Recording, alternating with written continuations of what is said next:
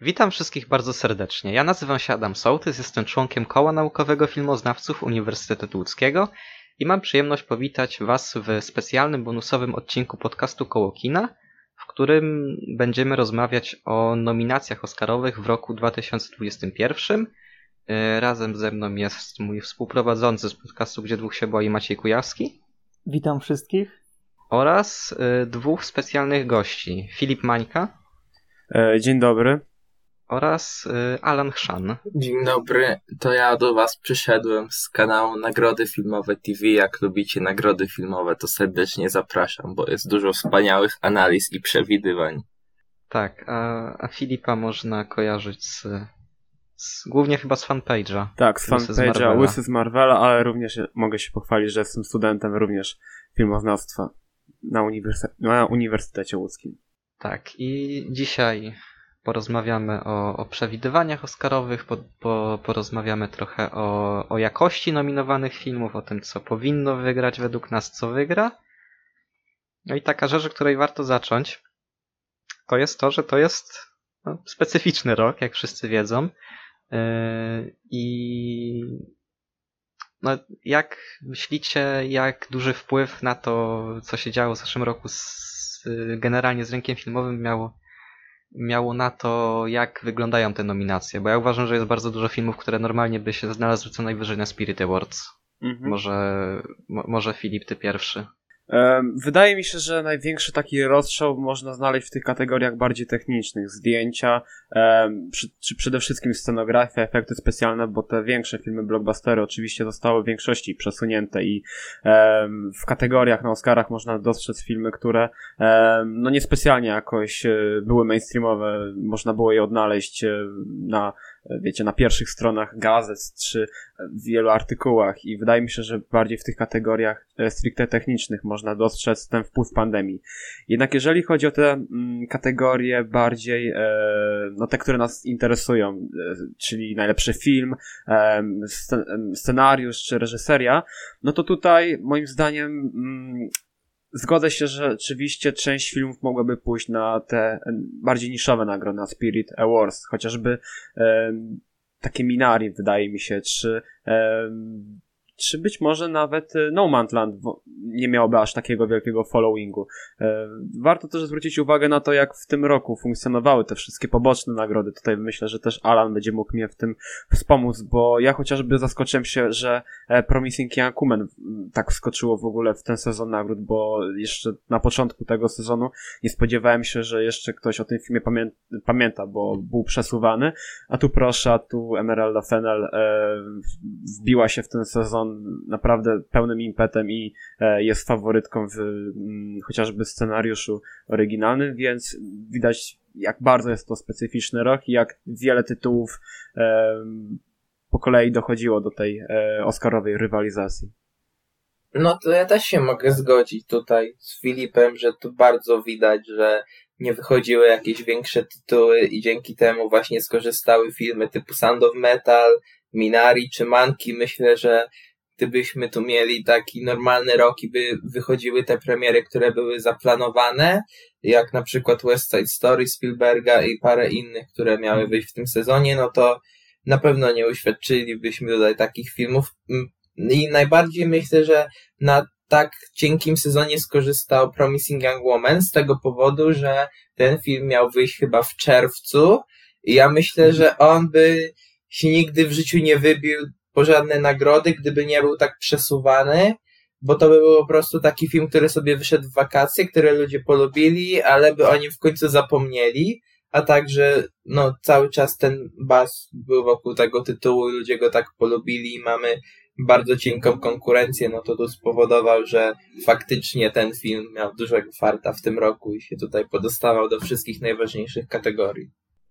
Tak, ale Co do, co do Manka, to ten. Zaraz ci Maćku oddam głos, ale co do Manka, to się ja totalnie nie zgodzę, bo to jednak jest film o Hollywood, film Finchera. Ale nie ma miłości do tego Roli, filmu więc- w ogóle. Jak, no nawet w jest scenariuszu się nie pojawił, także no ja myślę, że spokojnie by Scenariusz jest okropny.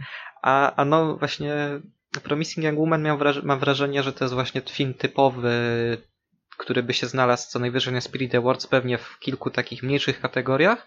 I może w tej pierwszoplanowej roli żeńskiej, ale no właśnie, właśnie Minari czy, czy Nomadland bardzo, bardzo skorzystały na, na tym, że te premiery większe poznikały. Możesz Maciek mówić.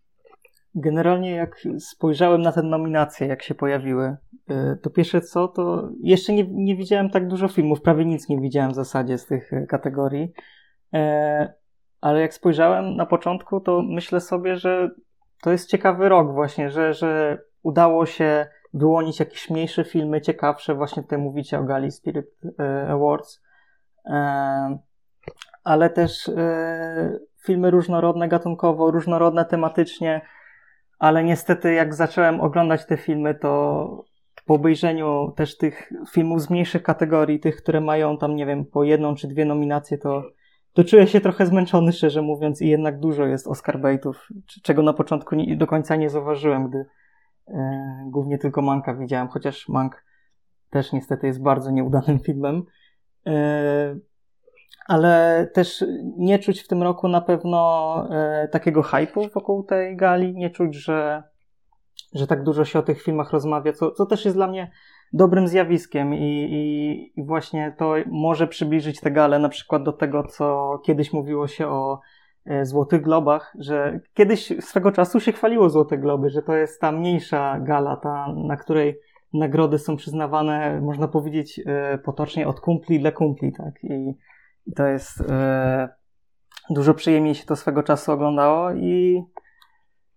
No i cóż, no i ta gala, no, jest mocno polityczna na pewno. Dużo jest filmów, które też zostały nominowane na wyrost. E, dużo złych filmów, które dostały nominację za jeden element, który akurat nie był zły i no, szczerze mówiąc, trochę jestem zrażony do Oscarów w tym roku, więc będę dzisiaj najbardziej krytyczny, od razu zapowiadam. No jeszcze zanim, zanim przejdziemy do faktycznego omawiania filmów, chociaż to też pewnie będzie przywoływane przy niektórych kategoriach, których filmów z tych, które mogły się pojawić, wam najbardziej zabrakło?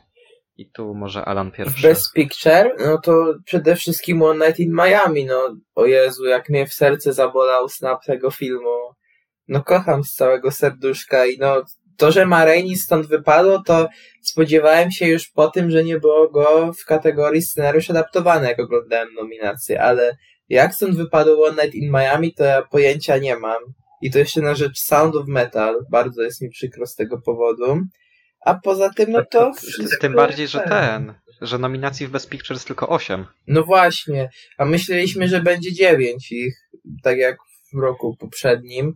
Y, no ale też była właśnie spora konkurencja o to ostatnie miejsce, no bo tam jeszcze było News of the World, było Da Five Bloods, i właśnie Marainis, One Night in Miami, także sporo tego było. I no, dziwne, że akurat Sound of Metal się dostał do tej ósemki, ale no cóż, no, no bardzo im się podoba ten film widocznie, patrząc po nominacjach, bo naprawdę poradził sobie świetnie.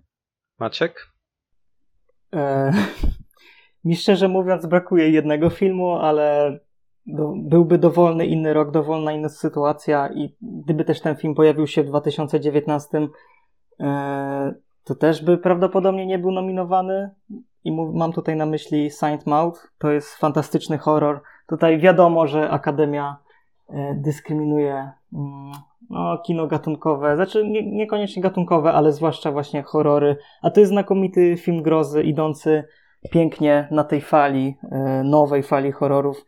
To jest równie znakomity film co Midsommar, co Lighthouse i, i no i byłem niesamowicie zaskoczony na tym filmie i to jest też film, który ma jedno z najlepszych e, zakończeń, jakie widziałem w 2020 roku, więc no wyszedłem z kina pod wielkim wrażeniem i to jeden z takich bardziej pamiętnych e, seansów w 2020 roku.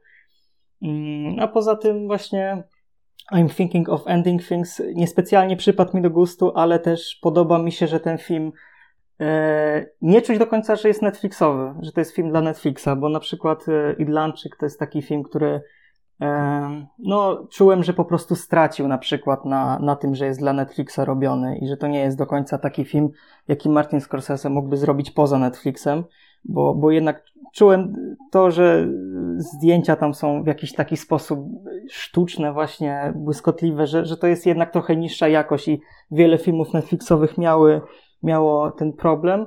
e, I'm Thinking of Ending Things e, jednak widać, że to jest film autorski i za to chociażby go szanuję i ma świetne zdjęcia i aż dziwne, że e, nie ma nominacji.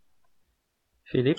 Ja się zgodzę z Maćkiem, też mi zabrakło tutaj Saintmount, bo to jest y, topka e, ubiegłego roku, jak dla mnie również fantastyczny seans, który się wpisuje znowu w tą nową falę horrorów z naprawdę mocnym występem aktorskim i również ciekawą taką warstwą e, stylistyczną, a także tematyczną, którą można interpretować na różny sposób, ale już w zeszłym roku Lighthouse zostało totalnie ominięte, więc mogłem się spodziewać, że e, Saintmount również zostanie tutaj olane przez przez Akademię.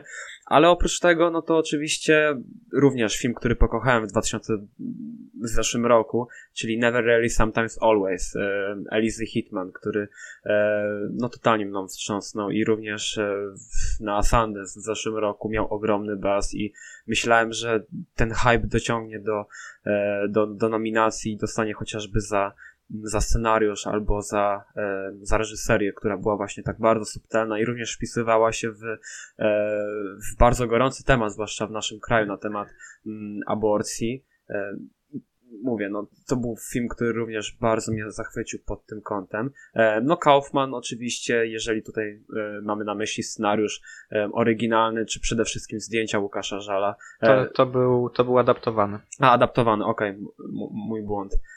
No, miło by, byłoby zobaczyć dwóch Polaków za nominację za zdjęcia. E, no i oprócz tego wydaje mi się, że jest masa jeszcze takich filmów, która dostała jakaś, jakiś taki snupa w międzyczasie również na tych takich pomniejszych e, plebiscytach miało jakiś taki bas, jak chociażby First Cow, czy nawet e, wiele osób mówiło, że mm, Sofia Coppola stała jakiegoś tutaj snuba, choć ja nie widziałem filmu, bo nie jestem fanem e, totalnie e, Sofii Coppoli, więc no, było parę tych filmów. A jeszcze mi się przypomniano, to ja jestem akurat też fanem The Five Bloods i wydaje ja mi się, też, że szkoda, ja też. szkoda o, ja że też. Delroy Lindo tak, tutaj, zasługiwał. Tutaj właśnie Delroy Lindo przede wszystkim, o, jeśli tak. chodzi o aktorskie. Dla mnie ty- to był też No, no, najlepszy, jeden z lepszych występów aktorskich w zeszłym roku. E, no i nawet zdjęcia, wydaje mi się, mogłyby spokojnie tutaj powalczyć o, też, też jak najbardziej. e, o jakąś, jakieś miejsce w nominacjach, więc było tych tytułów trochę, ale no, to wynika głównie też z dystrybucji. Wiadomo, część filmów poszła na Netflixa, a Netflix, jak to Netflix? No ciężko em, żeby oni jakoś promowali te filmy, bo w większości przypadków to po prostu Netflix rzuca film i od razu o nim zapomina. I takim dobrym przykładem są Cząstki Kobiety, czyli również bardzo mocny film, który miał wokół siebie ogromne zainteresowanie po festiwalu w Wenecji i po tym, gdy trafił na Netflixa w styczniu, to było zero promocji. W ogóle film się nie wyświetlał na głównej stronie i nic dziwnego, że praktycznie każdy o tym filmie zapomniał. A szkoda, bo naprawdę część tych tytułów jest godna um, uwagi i taki, a nie inny rok spowodował, że, e, że część filmów po prostu przepadła w tym e, pandemicznym okresie. Ty, ja jeszcze bym chciał wspomnieć, bo zapomniałem, jakiego mi tu filmu brakuje, najlepszego filmu sezonu, no bo jak mówimy o filmach, które i tak nie miały szans na tej nominację, no to też Soul, no to jest najlepszy film Tak. sezonu i Tak, tak. boli. Ja, ja jeszcze boli. do tego wątku wrócę. Animacji. No i, i, i The Prom brakuje, no prosto, ale no to, to, to, to już w ogóle było oczywiste, że to nie dostanie żadnej nominacji, no ale jak... Znaczy jeszcze, Alana chciałbym się spytać, e, Mhm. a Supernowa? Ja nie widziałem filmu, ale wiem, że to O, no, no, no, jakby Tucci tu był. No ale no zerowa promocja ze strony dys- tego y, dystrybutora, czyli Blicker Street, no bo nawet te screenery już strasznie późno poszły i na przykład minęły i Globy, i SAG, więc już nie było w ogóle możliwości wykreowania jakiegokolwiek bazu wokół tego filmu. Y, Plus myślę, że nie, chociaż w sumie skoro Sound of Metal się dostał, to może i Supernowa też by mogła, no bo to nie jest taki typowy film pod Oscary, bo to jest taki bardzo niezależny angielski film. Powoli tam się wszystko dzieje. No nie, mi się kojarzył bardzo z tym, z Bill Street, pod względem tego, jak tu miało się pokazane, a jak, no jak widać Oscary i Bill Street nie polubiły, mimo świetnej promocji, także no, ja myślę, że Supernowa y, i tak nie miała tu za bardzo na nic szans, a dystrybutor po prostu to zakopał ten film pod ziemią i, i no, no, no lipa była. No. I, ja jeszcze jakbym mógł wspomnieć tak na chwilę, to chciałbym powiedzieć, że zabrakło mi Elizabeth Moss w najlepszej aktorce. Tak, choć to tak, była, tak, zdecydowanie. Choć to była naprawdę mocna w tym roku stawka. Mamy Viola Davis, Carey Mulligan, Frances McDormand czy Vanessa Kirby, e, Chandra Dye za Billie Holiday. Tak wydaje mi się, że tutaj również Elizabeth Moss naprawdę zasługiwała za e, Niewidzialnego Człowieka Oj, oj, na oj. nominację, bo to był naprawdę fantastyczny występ aktorski i który mi się naprawdę zbił w tą głowę i nie mogę o nim zapomnieć przez dłuższy czas. No ja z mojej strony, no to mi jest najbardziej szkoda tego Kaufmana. Też mówię z perspektywy jednak fanboya, bo no, uwielbiam chociażby Snack do Hanowy York czy Anomalisa i też te filmy, gdzie on tylko scenariusz pisał. No ale właśnie Jessie Buckley, która uważam bardzo świetną rolę zagrała i to była moja ulubiona rola pierwszoplanowa z zeszłego roku. Yy, Właśnie zdjęcia, yy, charakteryzacja, która jest w tym filmie świetna. Powiedziałbym nawet, że to Nicolette mogłaby spokojnie O, zamienić kogoś no. w, w drugoplanowej żeńskiej. To się zgadzam. Yy, No jeszcze właśnie First Cow wspomniane za zdjęcia spokojnie mogłoby nominację zgarnąć, bo ten film wygląda przepięknie. Podobnie, podobnie Never Rarely Sometimes Always. Też uważam, że mogłoby spokojnie dostać nominację za, za rolę pierwszoplanową. Yy, Jeśli dobrze pamiętam, Sydney Flanagan się ta Mhm, aktorka mhm. nazywała? Mhm. Tak, tak, tak. Yy, I te, też na spokojnie mogłaby mogłaby nominację zgarnąć. A poza tym raczej myślę, że te, te ważniejsze filmy zostały, zostały wspomniane. Jeszcze jedno, czego mi brakuje, to film Dick Johnson nie żyje, który uważam, że jest zdecydowanie pominięty w dokumencie i, i powinien się tam znaleźć zamiast, zamiast na przykład Time. To I ja się nie brakuje zgadzam. Birds Okej, of Prey ale- w charakteryzacji. Ja nie wiem jak tak, to... i, i Birds of, Birds of. Prey w charakteryzacji i w, i w kostiumach też. Znaczy, no to było na Eee. wszystkich gildiach nominowane, więc mogło się tu gdziekolwiek pojawić i bardzo szkoda, że tutaj nigdzie nie było. Ja bym chciał chociaż jedną nominację. No ale no cóż, to jednak nie był film pod Oscary. Jednak. Też warto zaznaczyć, że. Birds of Prey y, też warto zaznaczyć, że Birds of Prey w tej kwestii jest lepsze niż zdobywca Oscara w tej kategorii, czyli Suicide Squad, bo, bo jest No to prawda. po prostu. Chociaż mi się wydaje, że, to, że ta narracja przy Birds of Prey to była właśnie taka z dupy trochę, bo ludzie myśleli, że jeżeli Suicide Squad wygrało, a tu jest Harley Quinn, no to to musi być nominowane przynajmniej i myślę, że dlatego każdy typował Birds of Prey i no się stało tak, jak się stało niestety. No chociaż wsparcie w gildiach miało jakieś tam, więc to też nie był jakoś martwy film, ale wydaje mi się, że ludzie strasznie go przeceniali przy typowaniu. No okej, no to wstęp powiedzmy zrobiony, już przechodząc typowo do, nominacji. Zaczniemy od tych nagród, które najmniej interesują wszystkich. Od tej, która najmniej interesuje wszystkich, czyli najlepsza piosenka. Oj, I ty, o ty, tutaj. o ty, jak mogłeś tak powiedzieć? Tam jest Husawik. I są nominowane tutaj właśnie takie filmy jak y, Eurovision Song Contest, historia zespołu Fire Saga za piosenkę Husavik Hometown, Judas and the Black Messiah za Fight for You, Pewnej nocy w Miami, w Miami, w Miami za Speak Now, y, Proces siódemki z Chicago za, za Hear My Voice oraz Życie przed sobą za y, nie, nie, nie, Za czyta. Scene. IOC Scene. Tak. No i co, co powiecie? Tym razem może Maciek zacznie. Mm, ogólnie nie cierpię tej kategorii. Uważam, że już dawno nie powinno być jej na, na gali Oscarowej. E, Wydłuża galę, jest niepotrzebna. No te piosenki, które tam e, są na żywo śpiewane e, w trakcie gali, jakoś tam powiedzmy urozmaicają e, całe wydarzenie, ale też nie wiem, czy to kwestia nagłośnienia, ale nigdy nie brzmią tam dobrze, to, to swoją drogą. Ale też z, z kategorią najlepszej piosenki jest albo tak, że zawsze jest jakiś jeden faworyt, po prostu, że wiadomo, że wygra i, i też umówmy się, zazwyczaj nie są to jakieś wybitne piosenki czy coś. E, A, a, a, roku Elton. a czasem jest tak jak w tym roku, czyli po prostu są piosenki, które no, są no, jakby nie, nie ma za dużo do gadania o nich, że tak powiem. E, do żadnej prawie z nich nie wróciłem, ale e, Hear My Voice chyba, chyba powtórzyłem i, i chyba najbardziej mi się podobało, bo też ta piosenka symboli- jak, jak ją słyszałem w filmie, to to symbolizowało to, że film już się skończył i czułem się lepiej wtedy. E, natomiast e, Eurovision Song Contest, no ta piosenka Husawik, ona jest taka no, trochę od czapy, że tak powiem, w tym filmie. Ona jest jakaś taka nagle pretensjonalna w komedii, takiej, e, że tak powiem, luźnej i dodaje jakiegoś takiego patosu niepotrzebnego i jest o czymś. I tak mm, czułem się dziwnie oglądając tę scenę z tą piosenką. I o reszcie piosenek za dużo nie mam do powiedzenia. A, i z Eurovision Song Contest mogłaby być bardziej nominowana ta piosenka e, Volcano Man, bo jest bardzo kreatywna i zabawna. I abstrakcyjna. E, ja powiem krótko, najbardziej mi się podobało Fight for You i, i tyle. E, Filip?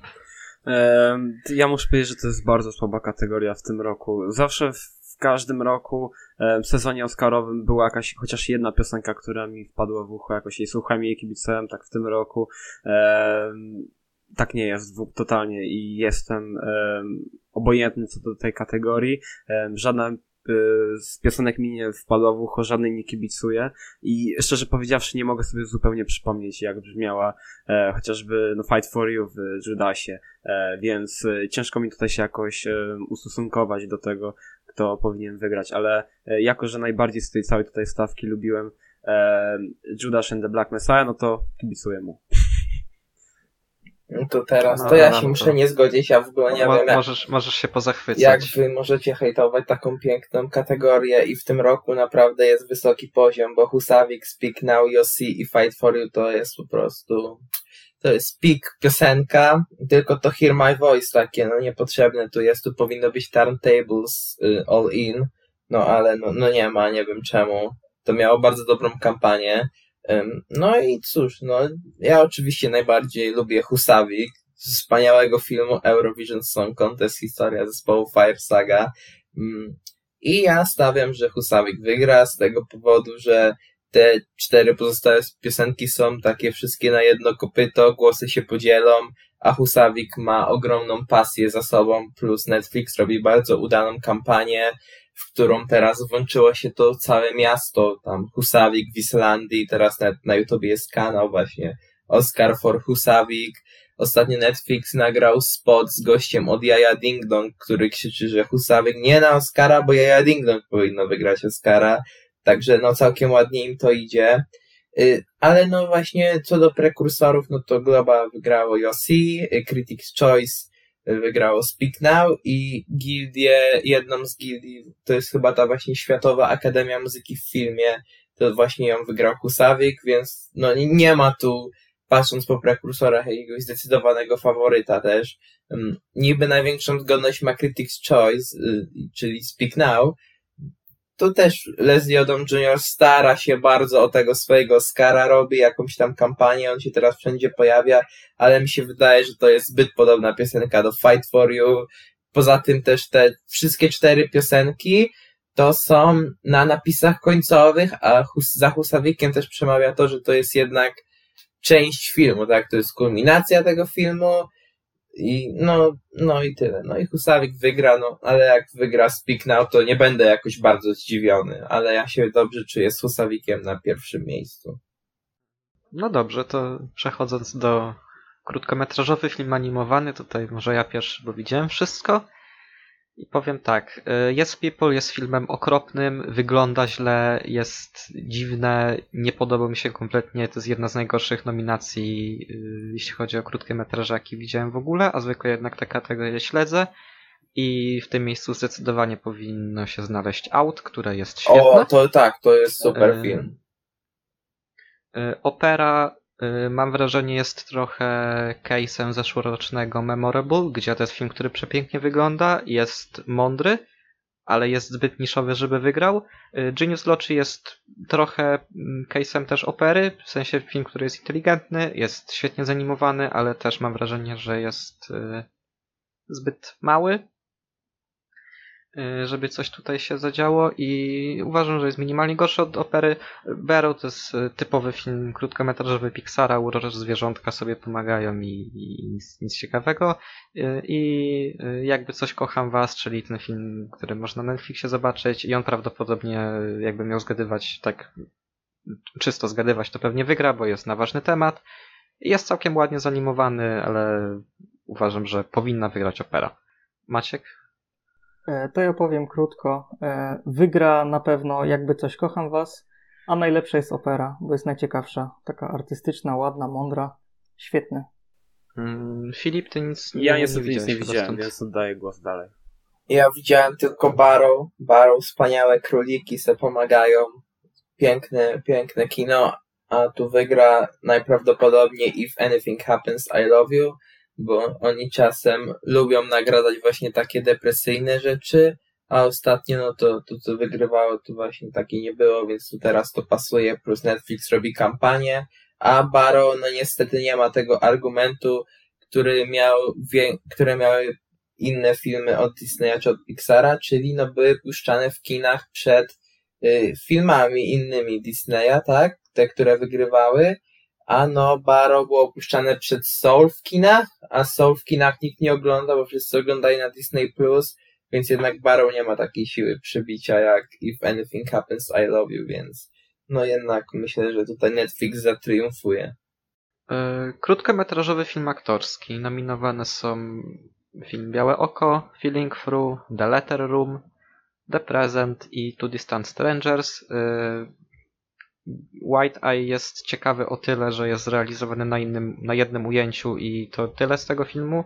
E, Te filmy są bardzo typowe, jeśli chodzi o tę kategorię, zawsze to są filmy na temat. E, Feeling Through jest ciekawe, bo to jest chyba pierwszy film w historii, w którym jest zaangażowany niewidomy i głuchy aktor. I takie na, na wzruszki. Letter Room jest super i gra tam Oscar Isaac, a kocham Oscara Isaaca i ma w tym filmie piękny wąs i ja bym chciał, żeby film z Oscarem Isaaciem wygrał Oscara.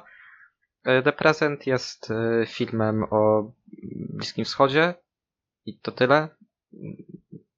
I Two Distant Strangers zgaduję, że wygra, bo to jest film na temat e, na temat rasizmu systemowego w Stanach. Uważam, że jest kompetentnie zrealizowany, całkiem nieźle zagrany, wygląda ładnie, e, całkiem ciekawie wykorzystuje ten motyw pętli czasowej z Dnia Świstaka.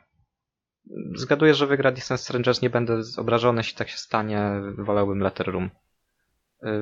Ma- Maciek, Filip, czy wy coś widzieliście z tego? E, Ja niestety nic nie widziałem, ale trzymam kciuki za The Letter Room. E, Oby e, wygrał film. Tak samo tak jak wspomniałeś z Oscarem Isaaciem. Maciek? Ja nic nie widziałem i nie mam nic do powiedzenia. No to Alan. No to tu jest ciężko. Tutaj analizy nie wskazują jednoznacznego zwycięzcy i na pewno można skreślić i The Present i White to, to nie ma szans. Tutaj się gra toczy głównie między Two Distant Strangers a The Letter Room, ale no jak Feeling Through wygra, no to nie bądźcie zdziwieni. No za Two Distant Strangers na pewno przemawia to, że teraz trwa głosowanie Oscarowe, niedawno się zaczęło i no ten film dopiero co wszedł na Netflixa, więc jest świeży i to co powiedziałeś jest na temat rasizmu, więc no the besta, ale za Room przemawia właśnie Oscar Isaac i często się zdarza, że jeżeli jakiś short ma znanego aktora, no to on wygrywa, no więc no to jest między tymi dwoma filmami, ale no, no tu, tu, tu może wygrać cokolwiek z tych trzech i, i nie, bo, nie, bo, nie bądźcie Ale, zdziwieni. ale, co, ale co ciekawe, nie ma tego filmu Almodovara z Tildą O, Swinton. właśnie. No to właśnie jak my nagrywaliśmy te przewidywania Oscar, nominacji Oscarowych, to y, ja to miałem na pierwszym miejscu, ale Michał właśnie był bardzo podejrzliwy, bo to był film, gdzie po prostu Tilda Swinton coś mówi do kamery i że to może być trochę zbyt artystyczne dla członków Akademii, nawet jeśli pod tym się podpisał Almodovar i jest Tilda Swinton na ekranie i no widocznie tak było. Ona No, miała, miała ładny sweter. no ja nie wiem, ja tego też nie oglądałem, także ja tu się nie wypowiem niestety. Dobrze. E, Krótkometrażowy film dokumentalny nominowane są Hunger World, Piosenka dla Lataszy, Colette, A Concerto is a Conversation, Do Not Split. E, Hunger World nie udało mi się obejrzeć. Piosenka dla Lataszy widziałem, uważam, że jest e, dobrym filmem. E, I właściwie nawet bym się nie zdziwił, gdyby wygrał właśnie przez temat, bo rasizm w Stanach Zjednoczonych. Colette jest filmem na wzruszki, a Concerto is a Conversation jest filmem na wzruszki, ale trochę w inny sposób i dodatkowo jest to film zrealizowany przez pana, który skomponował muzykę do Green Book. A Split y, jest dziwną nominacją, bo to jest y, film o protestach w Hongkongu, a jak wiadomo Hollywood bardzo nie lubi protestów w Hongkongu, bo, bo, bo, bo Chiny na tym tracą i nie ma pieniędzy. Maciek? Nic nie widziałem niestety. Filip? Ja tak samo. No to tu nam wychodzi z analizy, że wygra Hunger World z tego powodu, że oni tu nagradzają zawsze najdłuższe filmy, które są praktycznie, no są w przedziale ponad 30 minut do 45 powiedzmy i żaden z tych filmów nie trwa tyle poza Hunger World. No najbliżej jest Colette, która trwa chyba 25 minut, jeżeli się dobrze nie E, mylę. 21, jeśli dobrze pamiętam. A, no to, to Około jeszcze 20. lepiej. Mm, Ale no Hunger World ma czas trwania, czyli z tego wychodzi, że oni lubią, że oni nie lubią filmów, które są krótkie i mało pokazują, nie wiem, swojego tematu, czy coś w tym stylu, a no właśnie Hunger World ma ten swój czas trwania, plus w ostatnich latach tam wygrywają filmy na tematy Bliskiego Wschodu, Hunger World się dzieje w Jemenie, y, wygrywają filmy o kobietach, a tam jest właśnie szpital kobiecy przedstawiony w Hunger World i tam też wygrywają filmy, które są o wydarzeniach, które się dzieją y, teraz jakoś, więc tutaj też Hunger World wygrywa z, z Lataszą, która opowiada o wydarzeniu z lat 90. Mm, I no oczywiście Latasza też może wygrać, ale wszystko praktycznie przemawia za Hunger World. Y, No plus ludzie nie lubią bardzo Lataszy. Ja wiem, że to mało tutaj pomaga, mm, znaczy przeszkadza, bo przecież Skin, które wygrało w live action short tam chyba dwa lata temu, też było nielubiane strasznie. Ale no wydaje mi się, że Hunger. Skin było okropne. Więc, ale mi się wydaje, że Ale- spokojnie tutaj może wygrać. Mógłbym nawet pieniądze Z, z Lataszą mam jeden problem. U kogoś ten pogłos słychać. Z Lataszą mam jeden problem, yy, w sensie dlaczego uważam, że ten film może ewentualnie odrzucić dużo osób, bo on w pewnym momencie się robi bardzo abstrakcyjny. E, To przestaje być dokumentem, a to się staje takimi yy, wizualizacjami, takim animowanym kinem eksperymentalnym i, i myślę, że to może się nie spodobać. Ale myślę, że, że te krótkie metraże załatwione też, także Możemy przechodzić do nagród technicznych. Zaczniemy od y, dźwięku i tutaj nominowane są takie filmy jak Sound of Metal, Co w duszy gra, Mank, Misja Greyhound, czyli obowiązkowy film wojenny i Nowiny ze świata. To kto chce zacząć? Ja mogę zacząć, że Sound of Metal wy, wy, po prostu wygra i dziękuję. Nie ma nic tutaj więcej do powiedzenia. Tak, tak, Sound of Metal wygra. No niestety, no. War, warto się pod tym podpisać i no jakby tutaj też nie widzę konkurencji dla Sound of Metal, gdzie rzeczywiście ten dźwięk ma, od, odgrywa od, niezwykle ważną rolę, i- jest spójny tematycznie, no i również to jak jest wkompowany w samą narrację, to czapki z głów dla twórców i em, no tak, ja, ja tutaj nie widzę innego e, zwycięzcy, choć nie ukrywam, że w Co duszy gra również ten dźwięk odgrywał ważną rolę, choć bardziej subtelnie był zarysowany, Em, ale tak, jakby tutaj i tak Sound of Metal totalnie miażdży w tej konkurencji.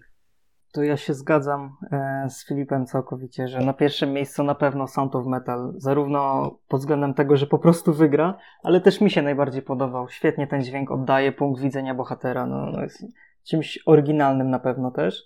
E, a na drugim miejscu Co w duszy gra. E, bardzo mi się podobało, jak dźwięk w tym filmie oddaje taką wrażeniowość świata. No to jest film o, o jakby cieszeniu się z małych rzeczy, więc różnego rodzaju jakieś niuanse, jakieś dźwięki miasta, podmuchy wiatru, to wszystko buduje właśnie e, ten przyjemny nastrój w tym filmie, gdy znajdujemy się w świecie rzeczywistym. A no, Nowin ze świata, czy y, Nowin ze świata nie, nie odnotowałem dźwięku. W Manku podobnie. A misji Greyhound nie widziałem. Misja Greyhound jest tym poprawnym filmem wojennym. No wygra Sound of Metal, jakby dźwięk odgrywa tam ogromną rolę, jest świetnie zrealizowany, więc... Misja Greyhound wygrała ostatnio najważniejszą nagrodę u montażystów dźwięku, także nie wiem skąd wam się wziął tutaj Soul na drugim miejscu, ale no ja bym tutaj no Greyhound spokojnie jest. Znaczy tu nie ma runner-upa, no tu wygra Sound of Metal po prostu, ale jeżeli stawiamy jakiegoś runner-upa, no to jednak Greyhound, bo no ludzie, ludzie mają w dupie Soul niestety. Greyhound jest głośna, wiadomo, że głośne filmy dostają tę nagrodę. No nie, nie, Greyhound nie wygra, nie, ale jakbyśmy tu mieli rozważyć jakieś drugie miejsce, no to to jest jedyny sensowny tutaj film. Okej, no to, to scenografia. Marejni Matka Bluesa, Mank, Nowiny ze świata, Ojciec i Tenet. I ja bym osobiście chciał, jakbym mógł sobie życzyć, chciałbym, żeby wygrał Ojciec, bo scenografia gra w tym filmie dużą rolę, jest bardzo dobrze zrealizowana i, i jakby no, jest integralną częścią historii też. Yy, Scenografia w Manku uważam jest jednym z jaśniejszych punktów tego filmu i w sumie też mógłby wygrać. Nowiny ze świata ma poprawną westernową scenografię. Scenografia w Marejni również jest po prostu odwzorowaniem epoki, nie widzę w niej nic ciekawego. Tenet mam wrażenie, że to się wiąże mocno z efektami specjalnymi, ta nominacja, jakby miał zgadywać. Może Filip. E, nie widziałem niestety ojca, więc do tego filmu się nie wypowiem. Jednak wydaje mi się, że wygra raczej Manki. Tak jak e, wspomniałeś, to, była, to był ten jaśniejszy punkt e, filmu i e, no wydaje mi się, że jeżeli Mank miałby zostać tutaj za coś nagrodzony, to raczej e, właśnie za scenografię, choć e, no ta scenografia w My Rainey była bardzo tak teatralna i wątpię, czy akademikom by to przypadło aż tak bardzo do gustu, choć rzeczywiście ten aspekt scenografii również odgrywał tam ważną rolę. E, w przypadku Tenet chociażby ta scenografia mm, w takim, można powiedzieć, trochę brutalistycznym aspekcie również odgrywała e, istotną rolę, zwłaszcza w tym finale, ale bym nie powiedział, że to był jakiś element, który się wyróżniał na tle wszystkiego, więc, e, więc wydaje mi się, że wygra Mank, choć mówię, nie widziałem ojca i e, jak mówisz, że tam scenografia również pełniła e, istotną rolę, taką dramaturgiczną i była dobrze wpleciona w narrację, e, no to e, muszę nadrobić w takim razie ojca i wtedy się ustosunkuję jakoś e, konkretniej. Alan? Mank wygrał wszystko, więc wygra i Oscara. The Father jakby miał coś ugrać, to by wygrał tutaj na baftach, a że The Father przegrał nawet na baftach, gdzie wygrał Mank, no to tu nie ma w ogóle dyskusji żadnej. Nawet tutaj drugiego miejsca się nie da wskazać, bo Mank po prostu zmiótł wszystko. Maciek? E, Zdecydowanie wygra Mank, bo Akademia lubi nagradzać takie filmy właśnie w takich kategoriach. Ale nie, ta scenografia w tym filmie nie zrobiła na mnie wrażenia, bo no, cały film po prostu nie ma miłości do, do, do tych lat, które odwzorowuje. E, Natomiast e, bardzo mi się podobała scenografia w Ojcu. To, to, to jest taka rzecz, którą odnotowałem i, i często się mówi w tej kategorii, że tutaj scenografia jest, można powiedzieć, osobnym bohaterem i w sumie jest w tym tutaj akurat dużo prawdy. Zdjęcia. Nominowane są Judas and the Black Messiah, Mank, Nomadland, Nowiny ze świata, Proces siódemki z Chicago. Może Alan zacznie tym To razem. tu się złe rzeczy zadziały ostatnio. Nomadland miał zmieść wszystkie nagrody, ale gildia operatorów postanowiła, że, że oni nie lubią Nomadland i postanowili nagrodzić Manka, więc bójcie się Manka w tej kategorii na Oscarach. Znaczy wszyscy dalej stawiają Nomadland, ale no Mank teraz zdecydowanie ma duże szanse zgarnąć tę nagrodę. W końcu Akademia ma też słabość do czarno-białych filmów, więc ja się nie zdziwię ale jednak zostaje przy Nomadland, no bo to jest film, który najbardziej wszyscy kochają i no i ma takie zdjęcia pod wygraną, ale Mank też ma tak, że no, no kto wie, co się wydarzy. Filip? E, no, czyli zdjęcia, czyli moja ulubiona kategoria, na którą najbardziej czekam. E, no, Nomadland, zdecydowanie. Ja jestem totalnym fanem e, Joshua Richardsa, jak on operuje światem, te wszystkie nawiązania wizualne też do Terensa Malika, kręcenie na Golden Hour i e, no, to się bardzo wpisuje w moją wrażliwość, więc Nomadland jak najbardziej, choć e, Gildia Operatorów lubi e, odwalać takie rzeczy. Ja pamiętam, gdzie w 2018 roku, e, kiedy również Roger Dickens totalnie masakrował e, wszystkie nagrody, to Guild Operator postanowiła nagrodzić Łukasza Żala i e, to jakoś nie zmieniło finalnego werdyktu, więc mam nadzieję, że tutaj e, Richard zostanie nagrodzony za No Man's Land, bo ja bardzo nie lubię zdjęć Manku. Uważam, że e, jakby ta operatorka ma sporo problemów i nie ma totalnie tutaj podjazdu do, e, do zdjęć w samym No Man's Land, więc e, jak najbardziej e, trzymam kciuki za film Chloe Zhao. Choć nie ukrywam, że również zdjęcia w Judas and the Black Messiah są bardzo dobre. Spodobała mi się ta stylistyka obrana przez Shaka Kinga i również tutaj to jest takie moje Grand Prix tej kategorii. Ja mogę powiedzieć przede wszystkim, że totalnie nie rozumiem tej nominacji dla procesu siódemki z Chicago, bo te zdjęcia są co najwyżej poprawne. Tutaj zdecydowanie się. powinien się znaleźć znaleźć Tutaj e, Cherry Łukasz powinno Żal być. za... a tam W życiu, Cherry. w życiu Sherry nie powinno być. No Cherry miało nominację od Gildii, także no to był jedyny tutaj możliwy, możliwe Ale to inne roz, rozumiem za to, za to ujęcie Holanda, tak? Za tak, to ujęcie Holanda. tak. Y, Nie, tutaj powinien być Łukasz Żal y, za I'm Thinking of Ending Things. No, jakbym miał wybrać z tych, no to Nomadland. Y, Mank mi się bardzo nie podobał. Zdjęcia w tym filmie są okropne, wyglądają jak były prześwietlone. Tyle, co do powiedzenia. Y, Nowiny ze świata mają całkiem ładne kadry momentami. Super mają, ja bym chciał, żeby to gdzieś wygrało właśnie zamiast Manka na przykład na Gildii Operatorów. Wspaniale, panie Polaku, Dariuszu Wolski, oby tak dalej.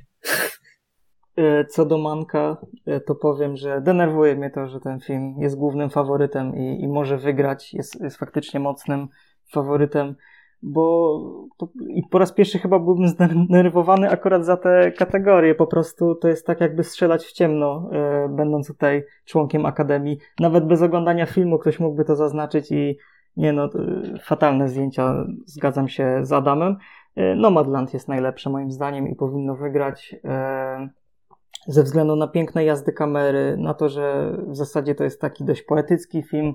E, No duża część tego filmu to jest bohaterka tutaj e, jakby obserwująca rzeczywistość dookoła, jakby ciesząca się e, z natury i tak dalej i, i to jest pięknie sfilmowane. Mm, A nowiny ze świata to, to totalnie nie, ponieważ zdjęcia przykrywają to, że ten film jest beznadziejny, nudny i niepotrzebny. E, I, I jest ta okropna scena z burzą piaskową, która nie jest e, dramaturgicznie w żaden sposób umotywowana, tylko jest po to, żeby pokazać, patrzcie, jak zrobiliśmy burzę piaskową. Mimo, że burza piaskowa była dużo lepiej zrobiona w Mad Maxie. Y, Dobrze, charakteryzacja i fryzury. Tutaj elegia dla bidoków, Emma, Mareni Matka Bluesa, Mank i Pinokio. Ja bym bardzo chciał, żeby wygrał Pinokio. No Już każdy by stanie, chciał ale- chyba, bo to jest niesamowite. Ale Pinokio ma absolutnie przepiękną charakteryzację. Mhm. E, Tak jak mówiłem na początku, brakuje mi tutaj I'm, Thinking of Ending Things, ale w sumie nie, nie wiem, co by tutaj mogło wygrać. Mareini? Chyba? No Marenis jak wygrała fry- BAFTę, to już jest pozamiatane. Chadwick miał fajną fryzurę. Nie no, ale To tam Filip może. Davis miała narąbane tego make-upu przede wszystkim. Mhm. Jakby Marej nie wygra, bo tam ta e, charakteryzacja również odgrywa ważną rolę, aby podkreślić ten e, upał, który się tam e, był w tamtym czasie i to na tej twarzy e, mm, Violi Davis naprawdę dobrze było wypuklone, więc e, trzymam kciuki za Marejni. E, Mank totalnie basicowa charakteryzacja i e, jakby też wydaje mi się, że z automatu dostał tą, animac- e, tą nominację. Mm, Emma również trzymam kciuki. Mam nadzieję, że dostanie e, chociaż jedną nagrodę, bo zasługuje, bo te kostiumy, czy również ta cała ta charakteryzacja, ikonografia tamtego okresu była e, naprawdę fantastyczna. Nie widziałem Pinokio. E, szkoda, bo skoro tak słyszę tutaj takie zachwyty, to rzeczywiście ta charakteryzacja musiała być niezła. Mm, A Eligi dla Bidoków nie widziałem, nie chcę widzieć i e, no, tyle w tym temacie. Nie mówcie polskiego tytułu, bo mi ciężko pomaga zachować Dobrze. przy tym. Hillbilly Elegy będę mówił. Dobrze, Alan. No Marenis, no jak Pinokio mógł powojować na baftach, ale no tak jak się spodziewaliśmy, nikt tego filmu nie oglądał, no to nikt go nie nagrodził niestety. No i jeżeli Marenis coś wygrało na baftach, to znaczy, że na Oscarach to już się wydarzy praktycznie na 100%. No i bardzo dobrze, no i bardzo dobrze, chociaż szkoda Pinokia, no. Y, Ja bym tylko przy Pinokiu chciał wspomnieć, że ty, Alan, widziałeś, tak? Tak, tak, tak. Co, co sądzisz o rybie? O tym tuńczyku? Ryba to wiesz, jeszcze w porządku, ale najgorszy to był świerszcz. Ja się boję tego świerszcza. On mnie po nocach dalej nawiedza. Świerszcz też miał potencjał na, na Nightmare Fuel, ale uważam, że jednak ten tuńczyk w, w brzuchu tego, tego suma to matko boska. Dzieci można by tym straszyć tak z powodzeniem. Tym filmem ogólnie dzieci można straszyć, bo to nie jest film dla Można, dzieci. można jak, naj, jak najbardziej. Się- w ogóle to jest bardzo y, uważam dobra adaptacja Pinokia. Gdzie generalnie to nie jest historia dla dzieci, no ale no fajnie było, gdyby tą charakteryzację dostał, no ale nie stanie się to. Maciek? E, no, wygra Mareini, mimo że to jest bardzo słaby film i nudny i No wiadomo, taki Oscar bait. Yy, Legia dla widoków. Yy, no wiele można temu filmowi zarzucić, ale ja mam trochę miłości do tego filmu. Ja widziałem, że on się starał, jeszcze do tego wrócimy. I charakteryzacja tam jest właśnie jednym z tych elementów, które bym wyróżnił na plus. Yy, dobrze aktorzy się zgrali z, z charakteryzacją i to, to jest taki mój faworyt, ale wygra Marejni niestety. Kostiumy. E, nominacje są dla, dla Emmy, dla Marejni, Matka Bluesa, dla Mulan, Pinokia e, i Manka. To może Alan pierwszy. O, no to dobrze, to ja powiem, że mi się bardzo ta kategoria podoba i nawet jak Mulan strasznie nie lubię, to tam mi się kostiumy bardzo podobały. Wspaniałe kostiumy, także szanuję te nominacje. No i ten Pinokio zaskoczył bardzo nas wszystkich z tą nominacją i to też na plus, no bo Pinokio to wszystkie techniczne nominacje według mnie powinien zgarnąć. No i tutaj... Tak, tak za zdjęcia były przepiękne. No tak, no i efekty specjalne przede wszystkim. No ale no niestety woleli Midnight Sky albo nie wiem, Love and Monsters. Za, za tego Tuńczyka, tak? no ale no, znaczy teraz wiesz, jak ja sobie widziałem y, na baftach na przykład pokazywali tam urywki, jak nakładali make-up na tego chłopca, to ja bym przekonany, że to są efekty specjalne wszystko, ale nie, to jest wszystko make-up, więc w sumie może tam było mniej efektów specjalnych niż ja niż ja my, myślę, więc może dlatego tej nominacji nie było, no ciężko mi to powiedzieć, ale no Pinokio to jest arcydzieło techniczne i ja zawsze będę chwalił nominację dla Pinokia, ale co tutaj wygra, to no jak popatrzymy sobie na to, co wygrało, no to nie ma wątpliwości, że, wy, że wygra Marenis, no bo wygrała Baftę, chociaż wszyscy typowaliśmy, że tam Emma zatriumfuje. No i dodatkowo do koszyczka wleciała też nagroda od gildii kostiumografów, więc no to powinno być spokojne zwycięstwo, chociaż jak my nagrywaliśmy nasz materiał, to każdy się tam, każdy coś czuje, że tam wygra coś innego, tylko nie wiadomo co. Więc no nie wiem, ale myślę, że jednak Marenis tutaj spokojnie, myślę, że 90% tutaj Marenis wygra.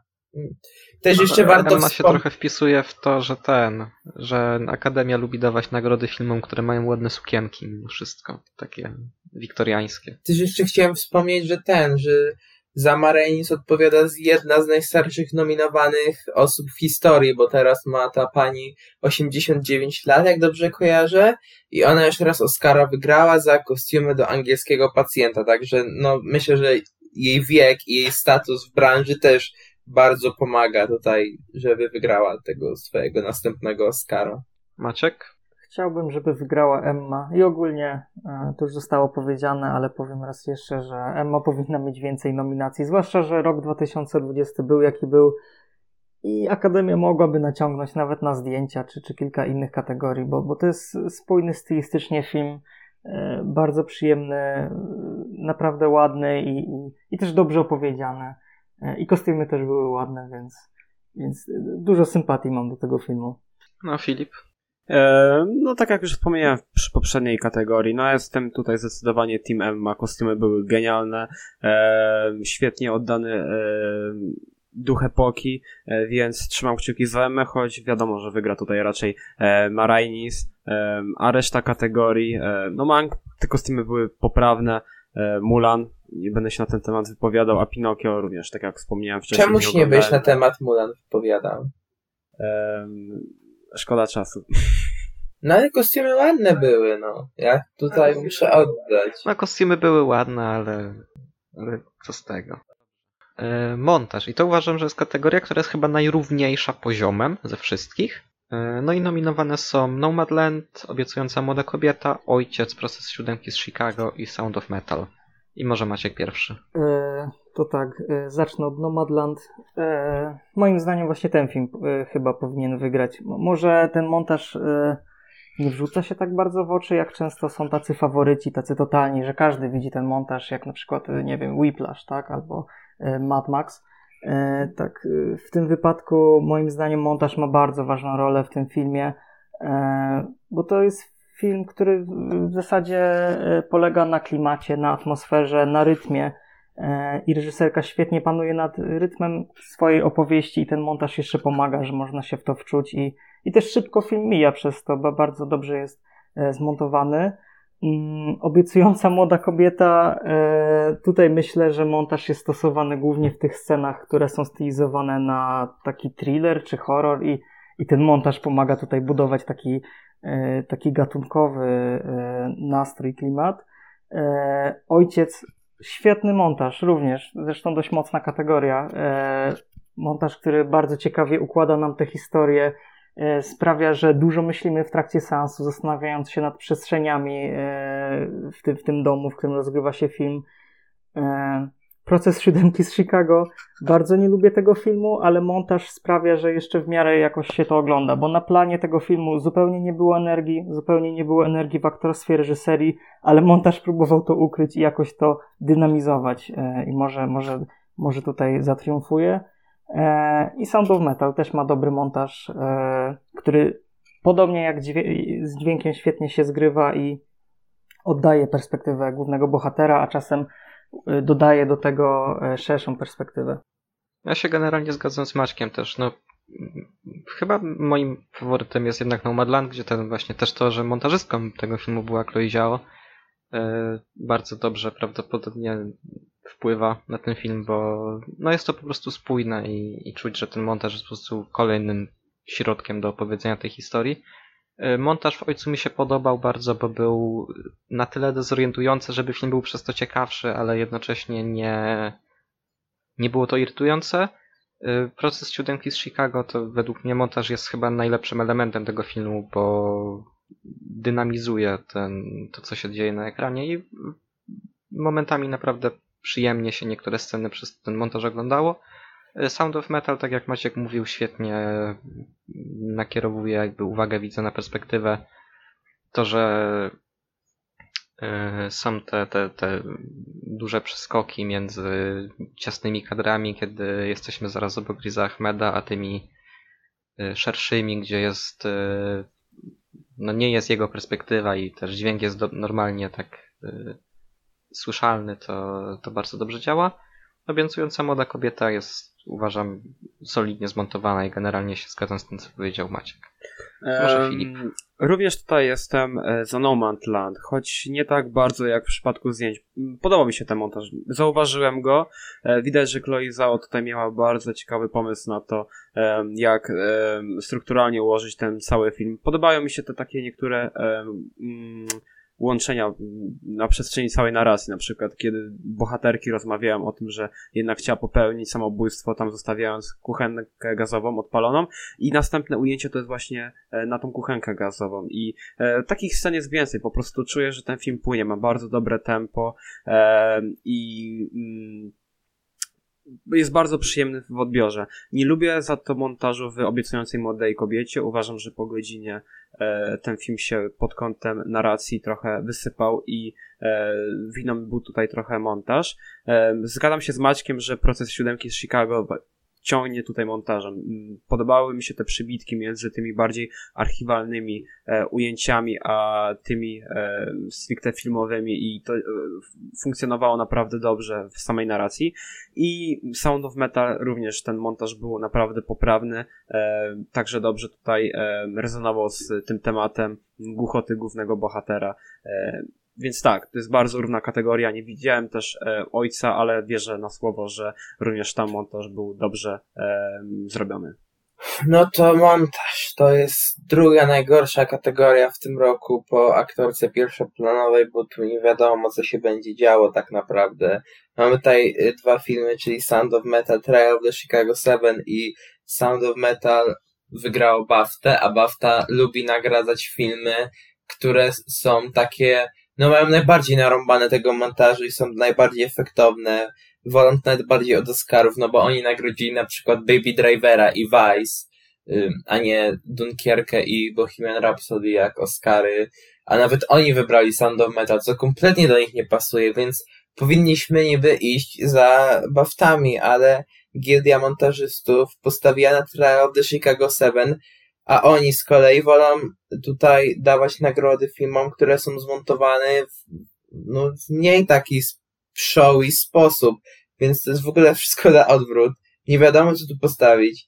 To on, te, oba te filmy mają praktycznie równe szanse, ale no, najlepiej iść z historią, czyli Oscary zazwyczaj dają nagrodę dźwiękową razem z montażem, więc Sound of Metal wygrywa dźwięk, więc warto postawić go też w montażu.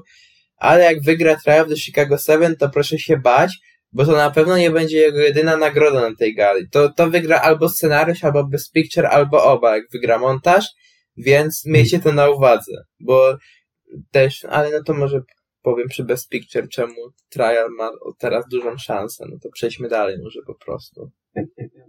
Ja, ja bym przy procesie jeszcze powiedział, że tam jest dużo montaży, było dużo cięć, więc widać, że No widać, ale no właśnie ja nie wiem jak się- to odbierać po tych baftach. No to jest logiczny zwycięzca Oscarowy, jak się obejrzy ten film. Ale no tu się dzieją rzeczy niestworzone w tym sezonie, także no nie wiem, ja stawiam na Sound of Metal. Dobrze, efekty specjalne. Miłość i potwory, Tenet, y, Niebo północy, Mulan i jedyny i niepowtarzalny Iwan. No Tenet, mimo że Midnight Sky wygrało gildię y, tych mm, ludzi od efektów specjalnych, to nikt tego filmu nie lubi, nikt nikt na Oscarach nie patrzy tak na te, na te filmy pod kątem, że o jak te efekty były wykreowane, tylko oznaczają to film, który najbardziej im się podobał, tak? Albo którym, który chociaż oglądali, no bo tu Tenet jest praktycznie jedynym głośnym filmem, a nie wiem, I One, Noven Monsters, Midnight Sky, kogo to obchodzi? No Tenet tu spokojnie wygrywa, obawialiśmy się na baftach, czy Tenet wygra, ale jak i tam wygrał, to i tu wygra i opłacało się Kśkowi Nolanowi rozpieprzyć samolot o budynek. Tak, także no, Tenet powinien wygrać, ale niektórzy się tu upatrują zwycięstwa Love and Monsters z tego powodu, że to poza USA teraz poszło na wszystkie Netflixy i teraz jest głosowanie Oscarowe i no, no ja myślę, że to już naprawdę jest takie kombinowanie, które nie ma sensu. Myślę, że Tenet to no, spokojnie wygra i, i super, i zasłużenie. No, mi miłość i potwory, fajne kino przygodowe, fajny Dylan O'Brien, fajny PES, ale, ale Tenet wygra. E, Maciek? Zaskakująco mało widziałem w tej kate- kategorii, mimo że zawsze e, w kategorii efektów specjalnych jest kino popularne. E, Mulan dalej się nie zabrałem za ten film, odwlekałem w czasie, mimo że jestem ogromnym fanem oryginalnej animacji. I się nie zabiera, je, szczególnie jeśli ci się podobał sobie. oryginał. Jeszcze dłużej. E, Wygra Tenet, najgorszy film Nolana i parodia Nolana jednocześnie. Mm. Albo jedyny i niepowtarzalny Iwan, nie wiem, może, może to wygra. Chciałbym. Zagoryla. E, No wygra Tenet, no efekty specjalne, czyli w tym roku najbardziej poszkodowana kategoria, Em, ale no, no Akademia lubi tego typu efekty specjalne, zwłaszcza, że Nolan tutaj kombinował e, na różny sposób, jak pokazać tą e, inwersję, cały trzeci akt się wręcz na tym opiera i wiemy, że Nolan to wszystko zrobił, wysadził ten e, hangar samolotem, więc no raczej na pewno, bo Miłość i Potwory, pomimo tego, że mi się bardzo podobał, to mimo te efekty specjalne były dosyć standardowe, zwykłe i e, no, nie wpisują się chyba w ten gust em, Akademii. Wydaje mi się, że po tym, co było w zeszłym roku z 1917, Akademia ponownie pójdzie w te efekty bardzo praktyczne, niezauważalne wręcz i e, które no, stanowią taką bardzo integralną część samej e, narracji, więc raczej Nolan. No okej, to, to najlepsza muzyka. Y, Co w duszy gra? Mank, Minari, Nowiny ze świata, Pięciu braci. To może zacznę, że muzyki z Manka, Nowin ze świata nie pamiętam kompletnie. Y, Wiem, że tutaj Maciek będzie miał dużo do powiedzenia. Muzyka z Pięciu braci była dobra. Y, I z Minari i w Co w duszy gra uważam, że jest na całkiem równym poziomie. I raczej bym nagrodził Minari przez to, że jest troszkę bardziej różnorodna, a jednak Trent Reznor już swojego Oscara jednego dostał, mimo że jestem ogromnym fanem jego jako twórcy, uwielbiam Nine Inch Nails, ale ja bym osobiście raczej raczej nagrodził Minari, ale wiem, że wygra co w duszy gra. Maciek? Może...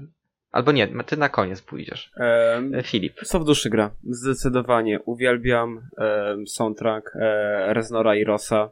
Jest cudowny. Em, mógłbym tutaj opływać w samych tutaj em, zaletach na temat tego soundtracku przez jeszcze dłuższy czas. Po prostu kocham. E, po samym filmie naprawdę słuchałem go jeszcze masę czasu i uważam, że to jest ten zdecydowanie lepszy soundtrack w tym roku od tej dwójki. E, oczywiście nawiązuję tutaj do ich pracy przy Manku. E, Minari soundtrack był również bardzo dobry, e, to był ten zdecydowany plus e, filmu, który mi się, który mi średnio przypadł do gustu. Mm, No, w innym te świata niestety nie widziałem, a, a muzyka w, w Pięciu Braci również była e, bardzo poprawna. Choć nie ukrywam, że zabrakło mi tutaj Ludwika Göranssona za ten. Wiem, że jest wielu przeciwników tego soundtracku, że Göransson poszedł trochę w e, Cimmera, ale ja ostatnio wróciłem e, do tej muzyki z Tenet i uważam, że jest e, kapitalne. To jest Mi też jej tu brakuje, także. To jest taki Piona. mój hot take. Uważam, że Goranson Snoop w tym roku i powinien znaleźć się w tej stawce. No to Alan. No są, no co, no nawet nie ma sensu tu nic więcej mówić. No Co, dobrze. Maciek, to możesz pogadać o muzyce filmowej. Tak, Scena bardzo twoja. Moja ulubiona kategoria. Bardzo lubię muzykę filmową. E, najbardziej mi się podobało Soul, e, bez zaskoczeń. Też wygra oczywiście, ale to jest fenomenalny soundtrack. Tutaj Trent Reznor się popisał, bo miałem wrażenie długo, że w Pixarze jest jakiś konkretny schemat ty, tej muzyki, prawda? E, ona bardzo często brzmiała podobnie. E, Ciężko znaleźć, znaleźć czasem różnicę, tak? Między muzyką w Toy Story a Potwory i Spółka na przykład. E, Tutaj natomiast y, mamy coś zupełnie nowego. Muzykę, która bardziej miejscami wypada jak muzyka z filmu dla dorosłych niż filmu animowanego. Chociaż no co w duszy gra, to jest film dla dorosłych oczywiście. E, tak, no fenomenalna muzyka, też muzyka, e, która towarzyszy Teremu. Taki, taki, taki ciekawy, mały utwór w tym filmie, który no, no, też jakby intryguje po prostu y, wykonaniem i tym, że jest czymś oryginalnym. E, Mank ma bardzo nijaką muzykę. E, Teoretycznie tutaj próbowali się inspirować pewnie mm, soundtrackami ze starych filmów, ale, ale coś nie wyszło, no bo nie poszli w ten rozbuchany taki orkiestralny, e, że tak powiem, wydźwięk i wyszło coś nudnego i, i mało ciekawego. Minari ma bardzo ładną muzykę, która jest bardzo ważnym elementem tego filmu i świetnie oddaje klimat kolejnych scen. Też jest bardzo różnorodna na przestrzeni kolejnych e, scen. E, nowiny ze świata jest w porządku. Jamesa Newtona Howarda stać na więcej. Jego, mój ulubiony soundtrack Howarda to jest Szósty Zmysł. E, mimo, że nie za bardzo lubię film, to, to tam muzyka jest naprawdę fantastyczna. E, I Pięciu Braci e, ma w porządku muzykę, całkiem dobrą. Terence Blanchard więcej pokazał talentu w przypadku Black Klansman, gdzie muzykę da się łatwo zanucić i, i faktycznie jest pamiętana. Tutaj no, muzyka stylizowana na kino wojenne całkiem w porządku, ale jak mówię, wygra Soul. Najlepszy film dokumentalny. Nominowane są Agent Kret, Czego nauczyła mnie ośmiornica, Kolektyw, Obóz Godności, Rewolucja w życiu niepełnosprawnych oraz Time. Ja bym bardzo chciał, żeby wygrał Kolektyw, bo to jest wzorowo zrealizowane kino dokumentalne. Ewentualnie Agent Kret, bo ten film jest przeuroczy na początku, potem... Yy, na początku jest przezabawny, potem przeuroczy, na końcu bardzo smutny. I, i byłoby miło, gdyby dostał, ale, ale nie dostanie pewnie. Y, Czego nauczyła mnie ośmiornica i Time mi się bardzo nie podobały. Time uważam za reportaż uwagi, tylko gorzej zrealizowany. A obóz godności wiem, że może zrobić coś podobnego jak parę lat temu American Factory, bo to jest film wspierany przez, przez Obamów. Y, Brakuje mi w tej kategorii bardzo. Dick Johnson nie żyje i wymieniłbym zdecydowanie Time na ten film. Y, Filip? Em, Ja niestety nie widziałem żadnego filmu z tej kategorii, więc oddaję głos dalej. To Maciek? E, widziałem tylko dwa. Kolektyw mi się bardzo podobał. Du- dużo jest filmów w tym stylu, e, ale mógłby wygrać, nie obraziłbym się. Dobre kino. E, czego nauczyła mnie ośmiornica? To jest drugi film, który widziałem w tej kategorii i no, wypada słabo. Bardzo ładne są tam zdjęcia, bardzo ładny ocean, piękny jest świat. Tylko ten główny ludzki bohater tego filmu jest, jest fatalny i nie jest naukowcem i wygaduje jakieś głupoty za przeproszeniem że nawiązał więź z ośmiornicą, więc jeszcze zachowuje się jak typowy Amerykanin. No nie podobał mi się ten film. Dobrze, Alan. No to kurde, no wiadomo, Octopus jak se wygrał BAFTA i se wygrał PGA i se wygrywa wszystko, no to, no to na szczęście nam się tutaj zrobił jasny wyścig, że Octopus wygra, bo przecież kolektyw miał wygrać BAFTę, no bo to w końcu jest Europa, nawet tam się wywalił, więc nie ma tutaj za bardzo szans na Oscarach. Jedynym przeciwnikiem może być Creepcam, ale wydaje mi się, że nikogo nie obchodzi Creepcam. I nie wiem, no to nie jest tematyka jakaś według mnie pod Oscary. Ten film jest taki, no on przede wszystkim się składa z tych, z archiwalnych nagrań. Oni bardzo nie lubią archiwalnych nagrań. Chociaż za ten film odpowiadają ci, no, Obamowie, a oni też odpowiadali za American Factory, które wygrało rok temu. Więc niektórzy w tym się upatrują, że o tutaj właśnie Creepcam wygra, no bo Obama, Mm, ale mi się wydaje, że jednak Octopus, bo to jest super film, jest przystępny, jest na Netflixie, jest króciutki, jest taki miły i, i, i no Octopus wygrano. A ja bym chciał, żeby wygra, wygrał Agent Kret, co oczywiście się nie stanie. I jeszcze chciałem powiedzieć, że Time to, no to trochę jest film śmierdzący i nie polecam go nikomu. Nawet najgorszemu wrogowi. Dobrze, najlepszy film międzynarodowy y, i nominowane są Aida, to jest Bośnia i Hercegowina, Człowiek, który sprzedał skórę, to jest Tunezja, Kolektyw z Rumunii, Na Rauszu z Danii, Better Days z Hongkongu.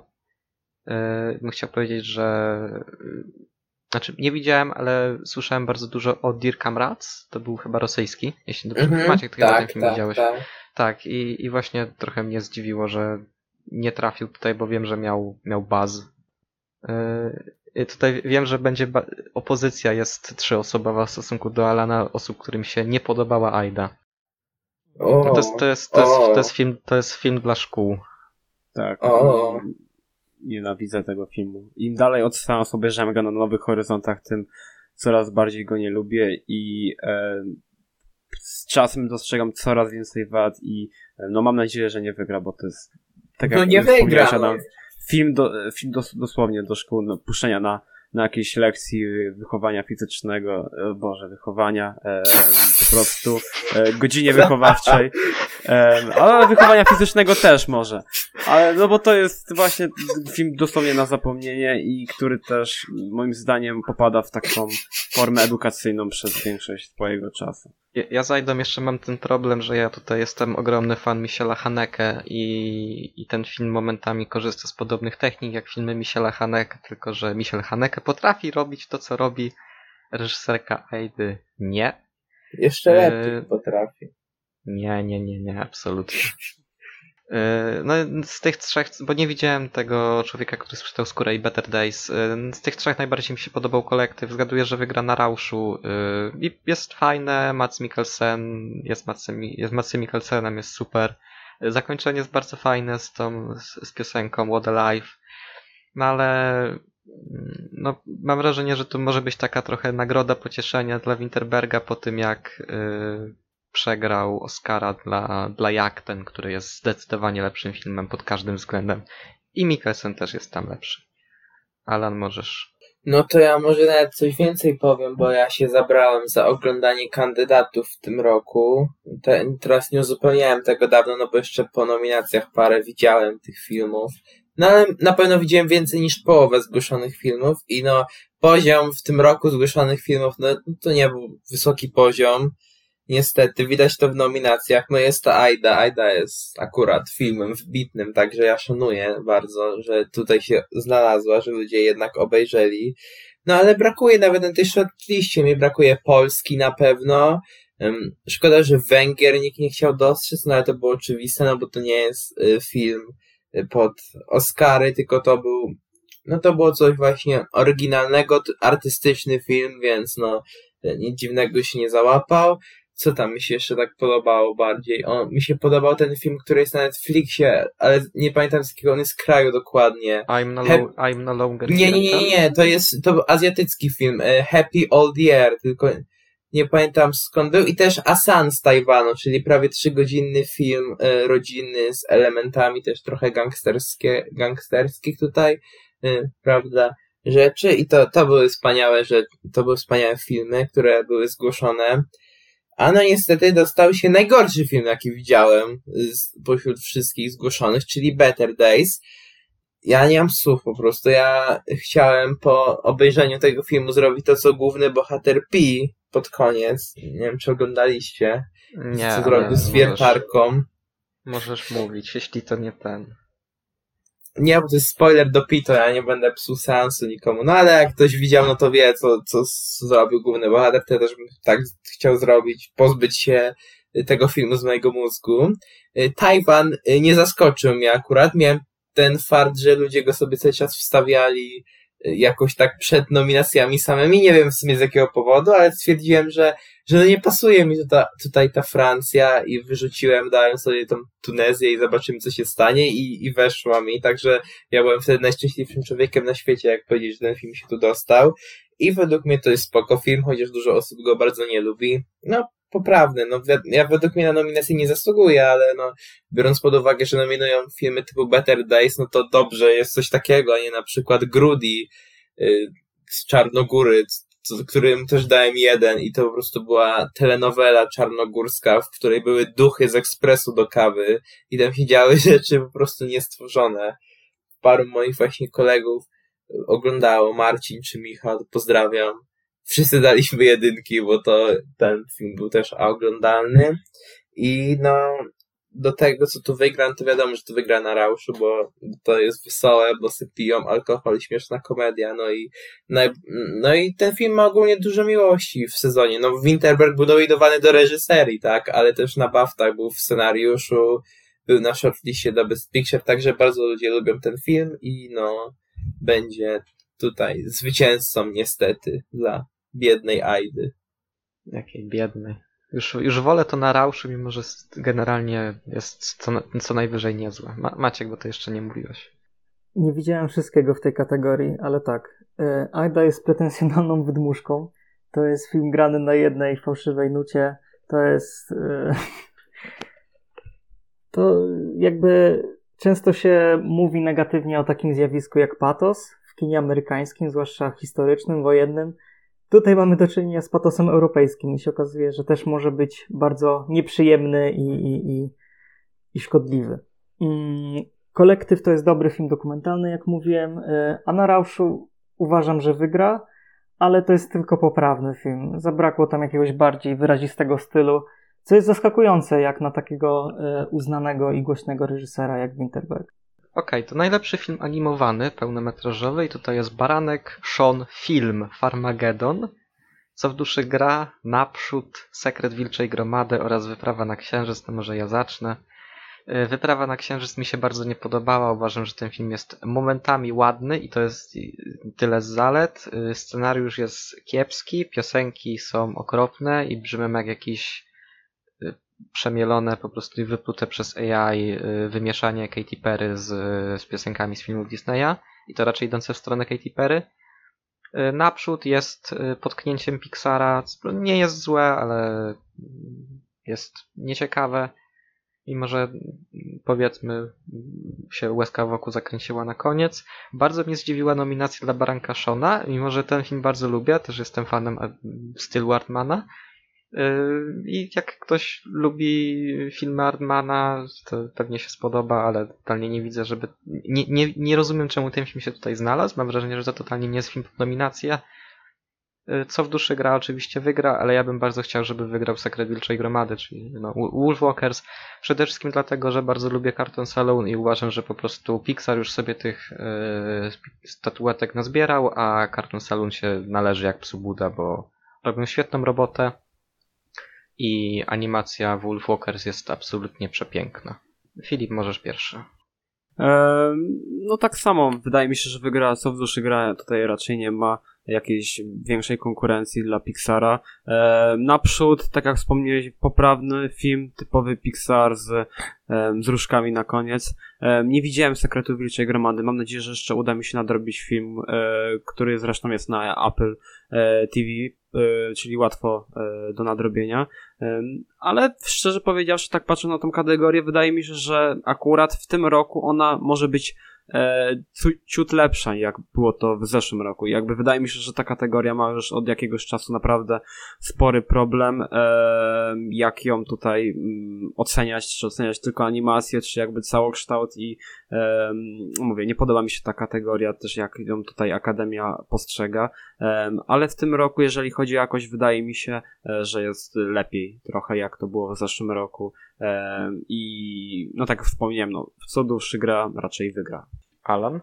No Soul wygra, no i proszę nie hejtować Over the Moon, bo tak nie można. To jest bardzo przyzwoita rzecz i tu powinien się znaleźć film Trolle 2, wybitna animacja, ale no niestety nikt się tu nie poznał na tym filmie i Krudów też mi jest szkoda bardzo, że tutaj Baranek był zamiast Krudów, bo Krudy mi uratowały dupę na globach, że byłem lepszy od Michała o, o, o tylko od tych krudów i miałem całkiem wysokie miejsce na Gold Derby. I też uważam, że to jest bardzo dobry film, bardzo kolorowy, oryginalny i ja lubię krudów. No, ten, no Soul wygrywa bez dwóch zdań. Maciek? Mm, ja nie uważam się z jakiegoś wielkiego fana animacji. Nie oglądam wszystkiego, jeśli chodzi o animację, ale w tym roku zaskakująco muszę przyznać, że zarówno Co duszy gra, jak i Sekret Wilczej Gromady e, to są filmy, które przebijają główną stawkę Oscarową w tym roku i no, nie jestem w stanie znaleźć w głównej kategorii film, który byłby lepszy od Soul, czy nawet właśnie Sekretu Wilczej Gromady. E, Nomadland czy Minari naprawdę moim zdaniem się chowają. E, Soul to jest film kompletny, dopracowany pod każdym względem, bardzo dokładny, przepiękna muzyka, świetny dźwięk, yy, doskonała, doskonały styl animacji, który był przez tyle lat dopracowywany przez Pixara i okazało się, że potrafią pokazać coś jeszcze innego, jeszcze nowszego i, i oryginalnego i bawią się tym stylem i no to jest wzruszający, piękny film, w którym no niemalże nie ma wad. Yy, natomiast Sekret Wilczej Gromady to to jest bardzo dobry film dla dzieci y, z doskonałą animacją, bardzo dobry pod względem tempa.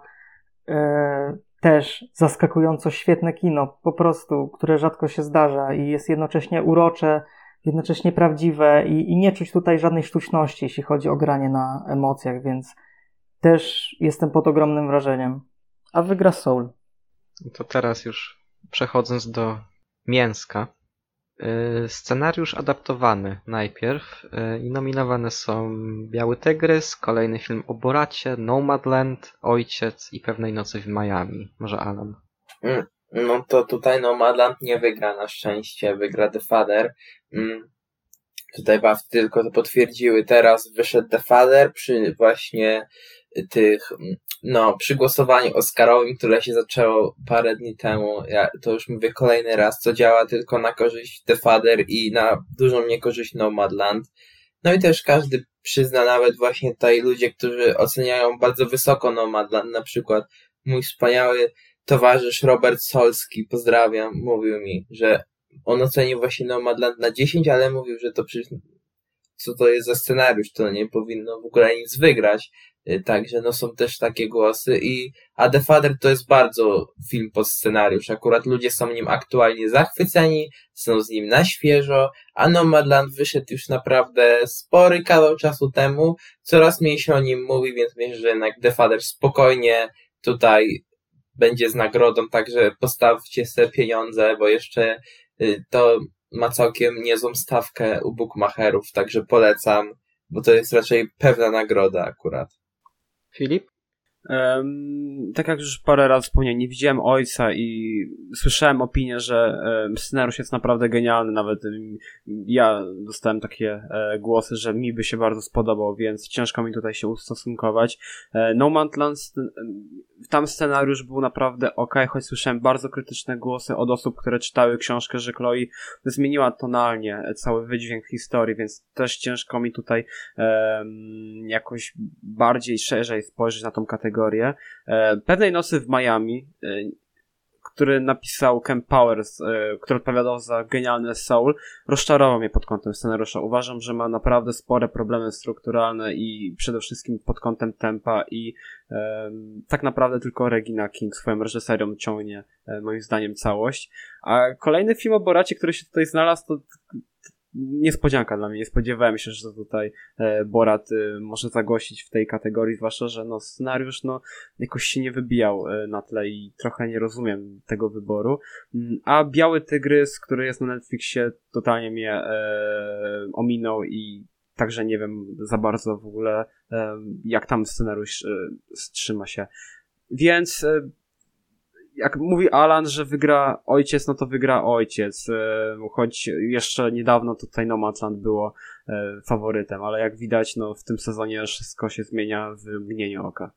No, ja powiem tak, że Biały Tygrys i Pewnej Nocy w Miami nie powinno się tutaj znaleźć. Te scenariusze mają ogromne problemy przede wszystkim z tempem. Biały Tygrys ma też ogromne problemy tonalne, bo nie wie, czy chce być komedią, czy komentującym system kastowy w Indiach dramatem. Y, Kolejny film o Boracie, jakby spoko, ale nie widzę potencjału. Y, Nomadland uważam, no jest, jest gorszy. Po, powinien tutaj wygrać Charlie Kaufman, ale skoro go nie ma, no wygra ojciec. Maciek? Mm, Zacznę od Białego Tygrysa. To jest słabiutki film. Wydaje mi się, że na papierze ta historia y, mogła być ciekawa i naprawdę skomplikowana i niesamowita, ale realizacja zarówno scenariusza, jak i techniczna to jest y, no, bardzo słaba robota i, i wpadka. Y, No ten film ma, jak już powiedziałeś Adam, ten film po prostu ma ogromne różnice, jeśli chodzi o tempo. Na przemian się nudzimy, na przemian nagle dzieje się coś y, absolutnie porywającego, ale po chwili zasypiamy, więc okropnie jest to zrobione. E, Kolejny film o Boracie sprytnie wplata wątki polityczne, społeczne e, w komedię, to, to, to jest fajnie rozegrane. Ja nie jestem fanem humoru, który jest w obu Boratach, e, ale, ale uważam, że ta druga część jest lepsza i ciekawe, że został nominowany. Mo, może kto wie, czy nie wygrał, Mo, może bym tutaj stawiał. Nomadland nie, nie wiem, dla mnie to jest bardzo naciągana e, tutaj nominacja. Uważam, że ten film nie stoi scenariuszem i nie jest istotny dla tego filmu za bardzo. E, Ojciec ma bardzo ciekawy scenariusz, mało oscarowy moim zdaniem, więc e, nie uważam, że to jest taki typowy scenariusz, który się tutaj nominuje do tej kategorii. Ale no właśnie, bardzo ciekawie gra na pewnych oryginalnych rozwiązaniach i bawi się taką formułą klasycznego scenariusza, który ma ciąg przyczynowo-skutkowy i, i wszystko musi być logicznie e, wytłumaczone i musi być jakaś progresja. Tutaj e, fantastycznie jest to zrobione i, i, i ten scenariusz ratuje postacie tego filmu. To, że mimo, że film jest w dość, wydaje się, zagmatwany sposób opowiedziany, to rozumiemy postacie i wszystkie emocje, jakie wyrażają, wie- więc e, ten film, ten scenariusz fenomenalnie stworzył te postacie. A Pewnej Nocy w Miami to jest bardzo nudny film i bardzo teatralny scenariusz na jednej nucie, także Właśnie ja, ja mam wrażenie, że pewnej nocy w Miami mogłoby być lepsze, gdyby ten scenariusz był bardziej przepisany, że temu filmowi bardzo ciąży to, że jest adaptacją sztuki. no nie ma tam myślenia filmowego zupełnie na ekranie. Ale ma zdjęcia ładne. Ma kilka świetnych ujęć, na przykład to, to takie ujęcie na ring z lotu ptaka. Yy, Dobrze, najlepszy scenariusz oryginalny nominowane są Judas and the Black Messiah, Minari, Obiecująca młoda kobieta, Proces siódemki z Chicago i Sound of Metal. Yy, Ja tak... yy, Proces siódemki z Chicago, mimo że ma problemy, to mi się ten scenariusz całkiem podobał, ale to myślę przez to, że jestem fanem Sorkina i sposobu, w jaki on pisze. Scenariusz Minari mi się bardzo podobał gdybym mógł nagrodzić sam film, to bym wybrał właśnie Minari. Judas and the Black Messiah uważam też jest bardzo dobrze napisane. Y, I Obiecująca młoda kobieta to jest film, który nie rozumiem dlaczego się tutaj znalazł, bo ten scenariusz się w pewnym momencie naprawdę rozjeżdża, mimo że chyba jest faworytem. Y, A Sound of Metal też jest bardzo sprawnie napisanym filmem, który w ciekawy sposób opowiada o, o, o, o oso- osobach y, głuchych, ale tak jak mówiłem, gdybym ja miał coś nagrodzić, bym powiedział, że, że Minari. Filip? Em, pomimo tego, że moje uczucia do procesu siódemki z Chicago od premiery bardzo z- jakby zmieniły się na, na, na, negatywne, tak uważam nadal, że scenariusz Sorkina to mimo wszystko scenariusz Sorkina. Można powiedzieć, że od linijki to racja, ale mimo wszystko tam moim zdaniem wszystko stoi na swoim miejscu, e, czy to pod kątem tempa, czy rozkładu takich sił na planszy, zwłaszcza z tymi bohaterami, też jak oni wchodzą Przede wszystkim relacje. dialogów. Dialogi, tak. I to wszystko naprawdę dobrze ze sobą działa. Tutaj mo można byłoby ponarzekać na reżyserię, ale no sam scenariusz, no to mimo wszystko robi naprawdę dobrą robotę. Ehm, tak jak wspomniałeś, obiecująca młoda kobieta... Odnośnie tego, odnośnie tego Sorkina jeszcze, bo potem o tym zapomnę. E, absolutnie uwielbiam jedną recenzję na Letterboxie, w której jest napisane, że największym problemem siódemki z Chicago jest to, że tak genialny scenarzysta jak Sorkin musiał pracować z tak słabym reżyserem jak Sorkin. To jest y, totalnie prawda, bo widać właśnie ten dysonans między samą reżyserią a scenariuszem w tym przypadku.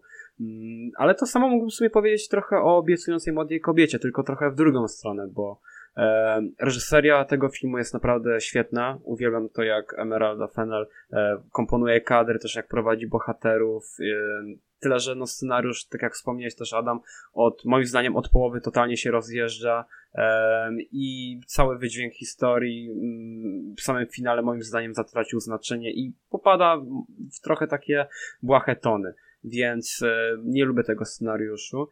Minari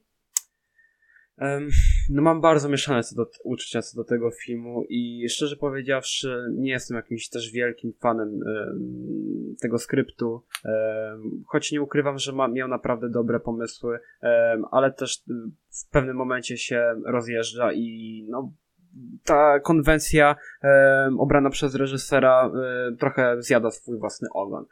Natomiast jeżeli chodzi o Judas and the Black Messiah, mm, z perspektywy czasu uważam, że e, to jest rzeczy. Są problemy pod kątem tempa czy pacingu, ale e, nie uważam, że ten film właśnie też stoi jakoś tak bardzo scenariuszem. Bardziej bym powiedział reżyserią i mocnymi występami aktorskimi.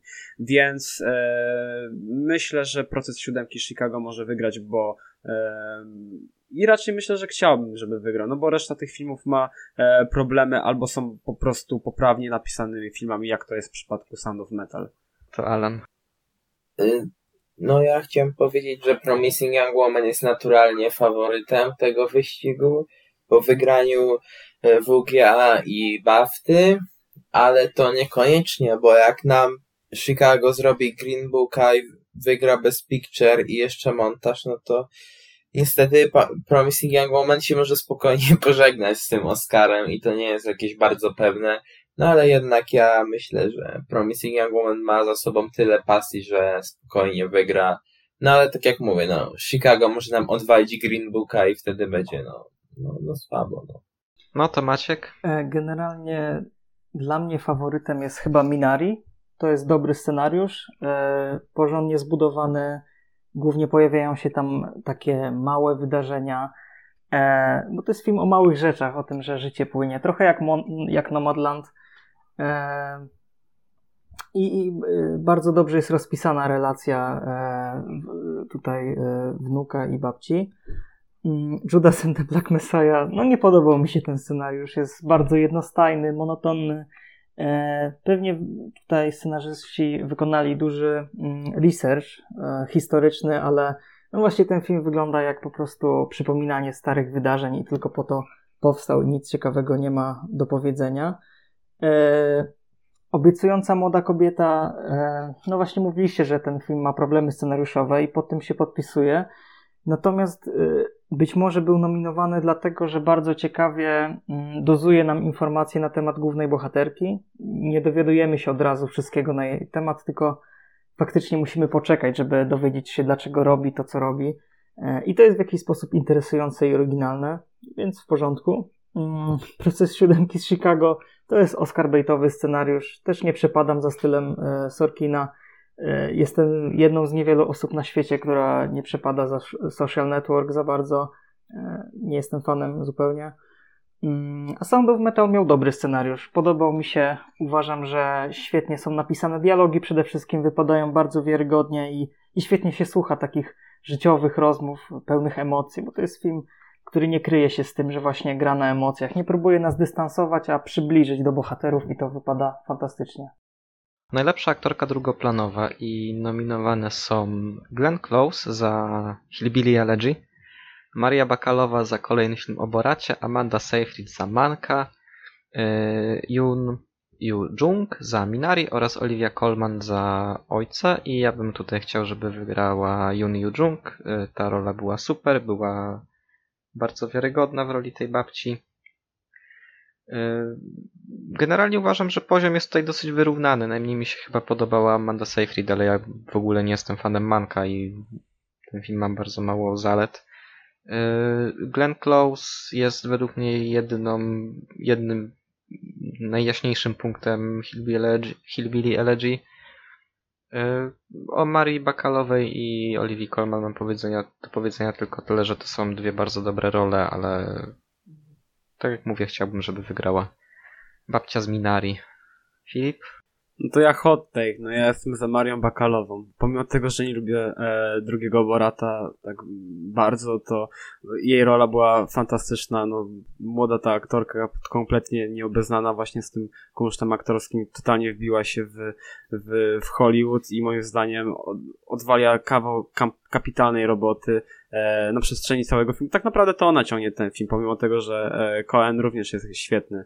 E, więc liczę na to, że, e, że ona wygra i myślę, że to byłoby trochę, e, to byłoby ciekawe ro- rozmaicenie tej kategorii i w ogóle tych Oscarów, bo myślę, że nikt by się nie spodziewał jakiś czas temu, że e, Bakalowa będzie nominowana e, do Oscara za tę rolę, więc e, trzymam kciuki, a jak nie ona, no to e, babcia z Minari, bo również to była bardzo dobra rola, subtelnie odegrana, tak jak już też wcześniej wspomnieliście, ta relacja z wnukiem była e, ładnie też tutaj nakreślona, więc e, też trzymam za nią e, kciuki. A reszta mm, poprawna, e, albo ok po prostu. Oczywiście nie mówię o Olivii Colman, bo e, tak jak już teraz mówię, nie widziałem ojca niestety, więc nie mogę jej ocenić, ale bardzo lubię Olivię Colman, choć e, niedawno miał Oscara i więc liczę na to, że ktoś inny będzie miał w, w tym roku okazję, aby zdobyć statuetkę.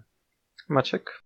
To ja też mam niezły hot take. E, Glenn Close, uwielbiam jej rolę w Hillbilly Elegy. E, To jest chyba jedyne takie źródło miłości, które sprawia, że po prostu y, mam jakąkolwiek sympatię do tego, może nawet i y, słabego y, filmu, chociaż dla mnie jest średni.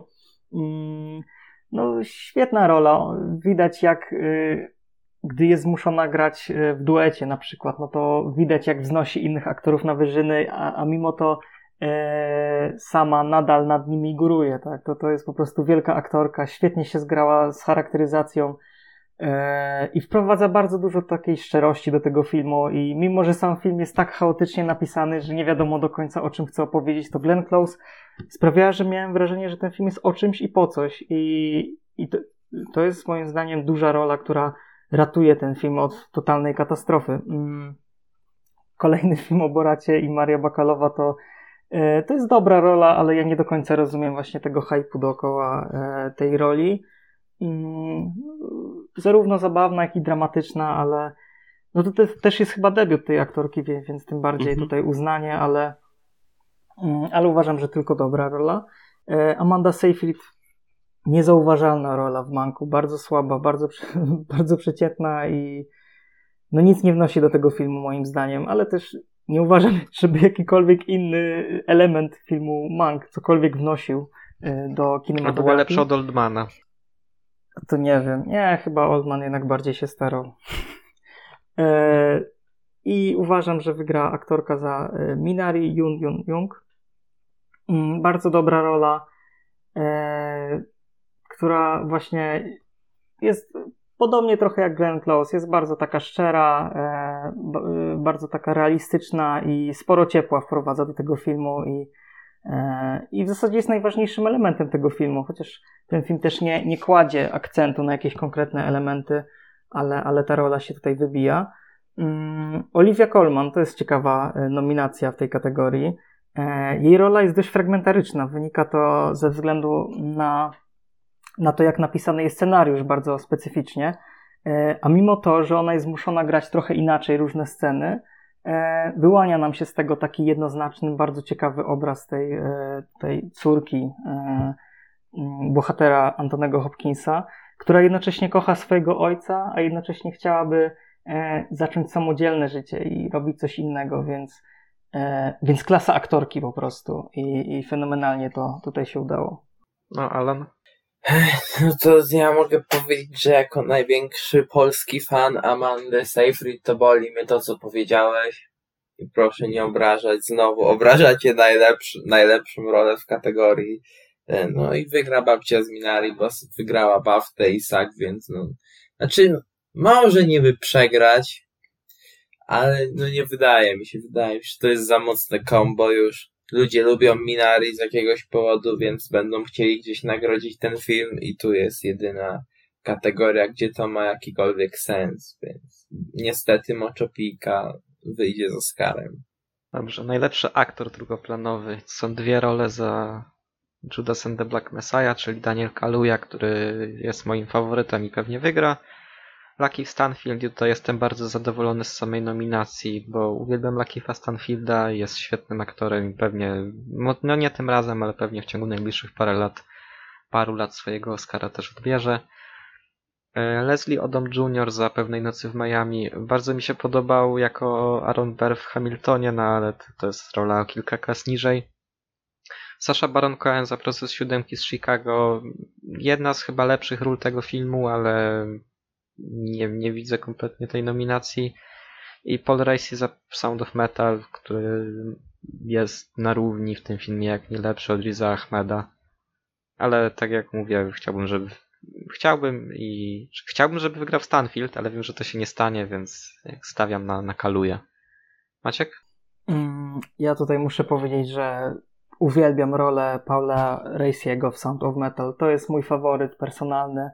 E, Uważam, że ta rola jest znakomita. E, Oprócz tego, że dobrze napisana, ale też nie jest, e, że tak powiem, w centrum tego filmu, ale mimo to po prostu czułem masę szczerości w tej postaci, masę serca, które wkłada aktor w tę rolę. On zresztą nie grał za dużo w filmach.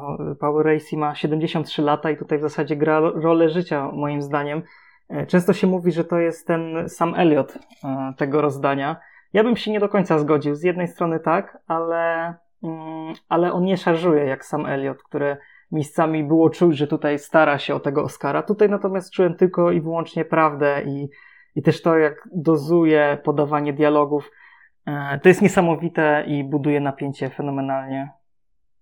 E, Daniel Kaluuya i Lucky Stanfield to są dobre role moim zdaniem. Obie są na jednej nucie, tak samo jak sam film, ale to są bardzo wyraźne nuty, które się odczuje. E, Leslie Odom Jr. to jest nominacja, której nie rozumiem. Moim zdaniem wypadł naj, najsłabiej w filmie. E, Mam po prostu teorię, że Akademia stwierdziła, że no muszą nominować do, do jakiejś kategorii ten film, bo on jest ważny, bo, bo jest taki oscarowy. Znaczy, no nie udał się, ale musimy go nominować. No to dajmy tego aktora drugoplanowego, bo w pierwszoplanowej nie chcemy tutaj wpychać nikogo. E, Więc totalnie absurdalny wybór. Średnia rola. Mm, Sasha Baron Cohen w porządku. Nie mam za dużo do powiedzenia o tej kreacji. E, Alan? No Kaluja zrobił sweepa i Oscar to będzie ostatnia nagroda, jaką wygra i absolutnie nie ma opcji, żeby ktoś go pokonał. Filip? Em, to jest bardzo fajna kategoria. Ja jestem tutaj bardzo pozytywnie zaskoczony tym, że Paul Racy dostał e, Spotlight, ponieważ, no, tak jak już Maciek wspomniał, to była genialna rola, również jego relacja z postacią Riza Ahmeda była cudowna i gdzieś tam głęboko w serduszku liczę na to, że zostanie doceniony, pomimo tego, że jestem ogromnym fanem e, dwójki z e, Judas and the Black Messiah, Daniel Kaluuya, jak i e, Liquid Steinfeld zagrali kapitalnie.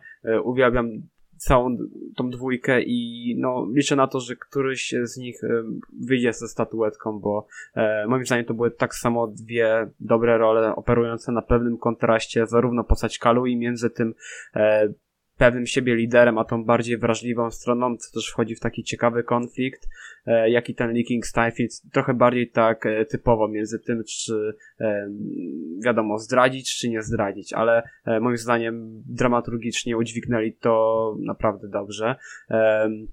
Leslie Odom Jr. to była w porządku również rola, tak jak Maciek wspomniał, ale szczerze powiedziawszy o wiele bardziej e, spodobała mi się kreacja e, Malcolma X, e, którego odegrał Kingsley Ben Adir i choć on pewnie byłby nominowany za pierwszoplanową rolę, chyba tak? Więc, no Mhm. właśnie, więc mimo, tam nie miał mimo wszystko szans, ale e, no Leslie Odom był okej. więc jakoś tak nie narzekam. A Sasha Baron Cohen, tak jak też Adam wspomniałeś, to był chyba ten jeden z lepszych występów aktorskich w tym serialu, e, w filmie, przepraszam. I e, choć nie uważam, że to była e, rola na Oscara, więc e, mam nadzieję, że któryś z trójki Racy, Kaluja, Steinfeld wyjdzie z Oscarem i będę zadowolony tak samo. Ja bym jeszcze co do procesu siódemki chciał powiedzieć, że jestem pod ogromnym wrażeniem Ediego Redmayna w tym filmie, bo to jest pierwszy raz w życiu, kiedy nie denerwował mnie na ekranie, a nienawidzę tego aktora. Dobrze, najlepsza aktorka. Y, Billie Holiday i nominowana Andra Day.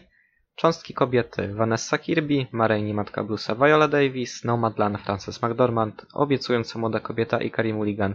Ja tutaj jestem bardzo rozdarty, bo mi się bardzo podobała i Carey Mulligan i chciałbym, żeby wygrała, bo bardzo lubię Carey Mulligan w ogóle, e, ale też e, Vanessa Kirby miała świetną rolę, Frances McDormand tak samo.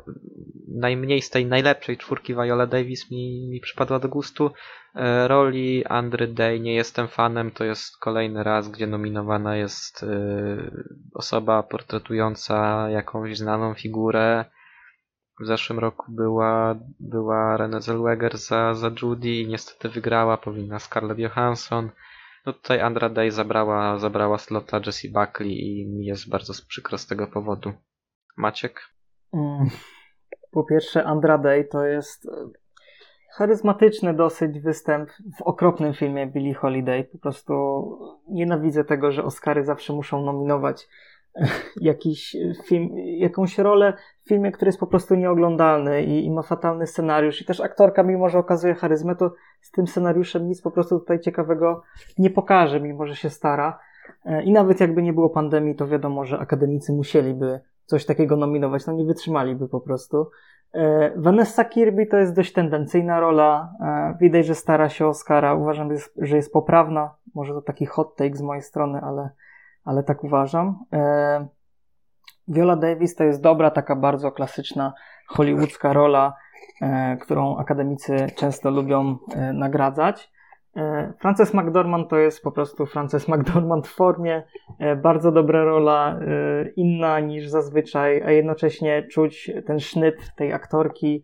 Miała lepsze role na koncie, ale to też jest bardzo dobra i, i bardzo dobrze się ogląda właśnie przez tę aktorkę i jej charyzmę. E, Kerry Mulligan to, to jest moja faworytka. Bardzo dużo energii wniosła do tego filmu, który ma swoje mankamenty, mm, ale naprawdę sprawia, że nie wiem jak ta rola była napisana w scenariuszu, ale Kerry Mulligan stara się, żeby przez cały seans zaskakiwać widza czymś i, i pokazywać coś nowego, więc bardzo dobra rola. Filip? Gdyby nie Andra Day, a na przykład właśnie e, chociażby Elizabeth Moss, to byłaby to genialna już e, tutaj e, kategoria, choć już teraz pewnie wywołuje masę dyskusji, bo rzeczywiście ta stawka jest naprawdę mocna i ja sam jestem bardzo rozdarty między tymi wszystkimi paniami, e, bo uwielbiam zarówno kreację Kerry Mulligan, Frances McDormand i Vanessa Kirby i nie mogę się zdecydować między którąś z tej trójki. Trochę moje takie prywatne fanboyostwo Frances McDormand przysłania naprawdę no, genialne role Kari Mulligan czy Vanessa Kirby i jakbym miał dzisiaj kogoś wybrać, to myślę, że bym wybrał e, Vanessa Kirby, bo to jest trochę niekonwencjonalny wybór, pomimo tego, że no Kari Mulligan również moim zdaniem była najlepszym elementem tego filmu, choć no mówię, ten scenariusz mocno tam nie, nie domagał i e, wydaje mi się, że jej postać powinna dostać jeszcze lepszy e, payoff w samym finale, co niestety się tak nie stało i gdyby ten scenariusz pozwolił Kari Mulligan taką ładną puentą dokończyć wątek tej postaci, to myślę, że mm, aktorsko, pod kątem aktorskim, to myślę, że byłbym bardziej po stronie Kari Mulligan. A Vanessa Kirby to była rola bardziej taka subtelniejsza, też operująca bardzo na taki uwydatnieniu jakichś różnych takiej maniery, e, czy też mimiki i wydaje mi się, że mm, w moim przypadku Vanessa powinna wygrać w tym roku, choć mówię, takie moje prywatne fanboyostwo, Frances McDormand przysłania mi taki bardziej obiektywny pogląd na tę sprawę. A Viola Davis to, tak jak już też Maciek wspomniał, to była klasyczna, bardzo dobra rola hollywoodzka e, i gdyby wygrała, to nie byłbym zły, choć uważam, że w tym roku były znacznie lepsze role aktorskie. No to co do tej kategorii, to to jest najcięższa kategoria do wytypowania, bo tu nikt nie ma sensu. Wszystkie aktorki mają bardzo dużo za i bardzo dużo przeciw, więc ja miałem po prostu wylosować jedną z pań i sobie ją wstawić, ale nie potrafię tak zrobić. Więc no, ja jestem prawie przekonany, że wyś, wyścigu się liczą tylko McDormand i Davis, tak logicznie na to patrząc, ale ja nie wiem kto tu, ja nie wiem, ja mam McDormand w tym momencie, ale jutro może zmienię na Davis i pewnie te kategorie jeszcze będę zmieniał 5000 razy. Chociaż no, tak logicznie patrząc, to, to najmniejsze szanse ma Kirby, ale ona może odwalić Marysię Gay Harden z Poloka, czyli każda aktorka wtedy wygrała inną nagrodę i ostatecznie Oscara wygrała aktorka z filmu, który miał tylko jedną nominację więcej i filmu, którego nikt nie oglądał, więc no tu, tu się wszystko może zdarzyć i uważam, że dywagowanie nad tą kategorią dłużej po prostu nie ma sensu, bo tu się no tu się wydarzy jakaś aktorka, która naprawdę wygra o kilkanaście głosów tak naprawdę. Także no, to jest ciężka sprawa. A najlepszy aktor. Mareini Matka Bluesa Chadwick Boseman, Mank Gary Oldman, Minari Steven Yen, ojciec Anthony Hopkins, Sound of Metal Riz Ahmed. Y, jestem bardzo zadowolony z nominacji dla Steve'a Yena, bo bardzo go lubię i bardzo dobrze, że umarł w The Walking Dead, bo dzięki temu mógł faktycznie rozwinąć skrzydła. Y, jakbym miał kogoś wybrać, no to Antonego Hopkinsa to rola jest świetna i uważam, że jest y, jedną z lepszych ról Hopkinsa. Chadwick Boseman mi się bardzo podobał, tak samo Riz Ahmed. Nie rozumiem nominacji dla Gary'ego Oldmana. Uważam, że ta rola była słaba, przeszarżowana i w ogóle bez sensu. Yy, także najlepszy według mnie jest Hopkins. Chciałbym, żeby Hopkins wygrał, ale no wiem, że walka jest pomiędzy Hopkinsem a, a Bosemanem. Maciek? Eee, Chadwick Boseman e, w, w filmie Maryni jest uosobieniem charyzmy. E, bardzo myślę, że uprzyjemnia sens tego filmu, który jest niesamowicie nudny i wprowadza trochę energii i, i, i radości w ten ponury świat. E, ale nie uważam, żeby to była rola, która powinna wygrać Oscara i e, no nie widzę tam po prostu nic niesamowitego czy, czy jakiejś głębi. E, Gary Oldman w Manku stara się o Oscara, ale być może montaż czy konstrukcja scenariusza sprawiła, że, że no jakoś coś, coś mu się nie udaje i myślę, że nie wygra tego Oscara. E, też mi się ta rola niezbyt podobała. E, Steven Yen to jest dobra rola, e, ale nie zapamiętam ją na lata i, i, i szczerze mówiąc, moim zdaniem nie jest specjalnie istotny dla filmu. Nie chcę się tutaj narażać Adamowi, ale, ale tak uważam.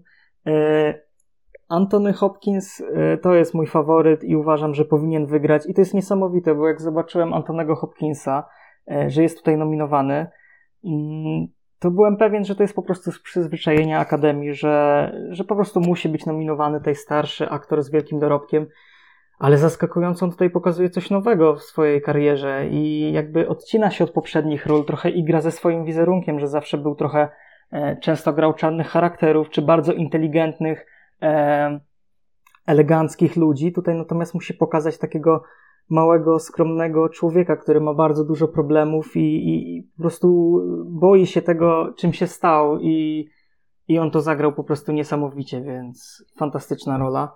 E, Aris Ahmed to jest dobra rola moim zdaniem. Akurat tutaj nie widzę jakichś rewelacji. E, my, ma, myślę, że, że to jest taki jednorazowy strzał. E, zobaczymy, jak będzie w kolejnych latach. Nie chcę tutaj prognozować, ale nie wydaje mi się, żeby Riz Ahmed jeszcze E, jeszcze kiedyś zarządził na, na, na Oscarach. Alan? Ja idę ryzykownie w Hopkinsa, bo to co już mówiłem, The Father ma ten fart, że wyszedł za, tuż przed głosowaniem os Oscarowym. Marainis nikt nie lubi yy, i wiadomo jaką Boseman ma narrację, ale mi się wydaje, że, że to już mu no mało co mu daje, bo ludzie, ludzie jednak mają go w dupie strasznie, mają w dupie ten film, nie podoba im się, a to jest sytuacja bardzo podobna do tego, co się działo, jak Alan Arkin walczył z Eddie Murphym na drugim planie w 2007 roku. Czyli ten Hopkins jest jak Arkin, czyli to jest y, starszy człowiek, któremu potrzeba dać Oscara y, z filmu, który ludzie bardzo kochają, y, versus czarny aktor, który nigdy nie miał nominacji do tych ważniejszych nagród i to jest taka pierwsza jego rola, którą ludzie naprawdę kochają pod tym względem, ale jego film nie jest Best Picture, bo ani Dreamgirls wtedy, ani Ma Rainey's nie jest Best Picture. No i te filmy też są podobne tematycznie, no bo i Dreamgirls i Ma Rainey's opowiadają o tym, że biali ludzie kradną muzykę czarnym, więc mi się wydaje, że y, no jednak Hopkins, tak jak Arkin, po wygraniu tylko Bafty sobie teraz wygra Oscara, chociaż wiadomo, że bo, co Bosemanowi bardzo mocno pomaga, ale wydaje mi się, że on obchodzi ludzi tylko w Ameryce, a i tak nie wszystkich, więc to jest troszkę za mało. Akademia coraz bardziej się rozszerza na cały świat. Y, wiadomo, są też te stare dziady amerykańskie, których nie obchodzi Bosman i mi się wydaje, że tu wygra Hopkins, ale no jak wygra Bosman, no to ja się nie dziwię. Filip? Ja jestem tutaj fanem roli Riza Ahmeda. Ja chciałbym, żeby on wygrał mimo wszystko. To była bardzo poruszająca, bardzo dramaturgiczna rola, w którą bardzo tak uwierzyłem i tak e, przywiązałem się na nie pod kątem emocjonalnym. Jeżeli chodzi o Chadwicka Bosemana, no to e, bałem się, że jego rola trochę wpadnie w tą narrację, że wiecie, że niestety zmarły aktor i warto dać mu takiego pośmiertnego Oscara. Całe szczęście nie, ponieważ ta rola moim zdaniem broni się i ciągnie ten film i gdyby wygrał Boseman, to nie byłbym absolutnie zły, bo ja naprawdę podobała mi się ta kreacja i uważam, że tak jak już też Maciek wspomniał, dodaje takiej jest pełna charyzmy i takiej, takiego energii i werwy takiej aktorskiej i e, na pewno pod tym kątem zapamiętam tą e, kreację. E, Hopkinsa, jak już wspomniałem, nie widziałem. Gary Oldman to jest taka typowa rola pod Oscara, a Steven Yen e, był ok i myślę, że to e, tyle e, jeżeli chodzi o tę rolę. Znacznie bardziej wolałbym tego dzieciaka z filmu. Tak, bardziej zasłużył. Tak, Alan Kim i no, nominacja jeszcze w kostiumach za jego cudowne kowbojskie buciki. Tak. No ja tak, jak mówię, się cieszę z samej nominacji dla Jena, bo bardzo go lubię. Najlepszy reżyser. Tutaj David Fincher za Manka, y, Lee Isaac Chung za Minari, Thomas Winterberg za Na Rauszu, Chloe Zhao za Nomadland oraz Emerald Fennell za Obiecującą Młodą Kobietę. Y, nie jestem fanem nominacji dla Finchera, uważam, że ten film się wykłada i scenariuszowo, i reżysersko, przede wszystkim montażowo, ale nie widzę tej nominacji. Wygrał oczywiście Chloe Zhao i nie mam z tym żadnego problemu. Nomadland jest genialnie wyreżyserowane, ale tak troszkę bym chciał, żeby może wygrał Chang, bo Minari mi się bardzo podobało, ale wiem, że to się nie stanie. Y, na Rauszu uważam, że ma całkiem spore problemy reżysersko. Wiem, że Winterberga stać na więcej. Yy, i nie rozumiem tej nominacji. Ona totalnie po prostu jak Filip z Konopi wyskoczyła. Yy, a obiecująca młoda kobieta Emerald Fennell uważa, to co, to co Filip mówiłeś chyba przy scenariuszu, że tak dobra reżyserka jak, jak Fennell nie powinna pracować z tak słabą scenarzystką jak Fennell, więc no zdecydowanie reżyseria obiecująca młodą kobietę ciągnie w górę. Yy, wygra Filip? Ja mógłbym pójść taką tezą, że można spokojnie, że najlepszy reżyser w tym roku mógł być najlepszą reżyserką. Wydaje mi się, że spokojnie można byłoby zastąpić Winterberga, Chenga czy Finchera innymi reżyserkami, chociażby Reginą King nawet, bo uważam, że to był naprawdę dobry tak, debut. Y, Ke Kelly, Kelly Richardson? Za tak ma pani od First tak. Cow? Tak, tak. I, i, i, i nawet poszedłbym, nawet bym po, od Never Rally Sometimes Always.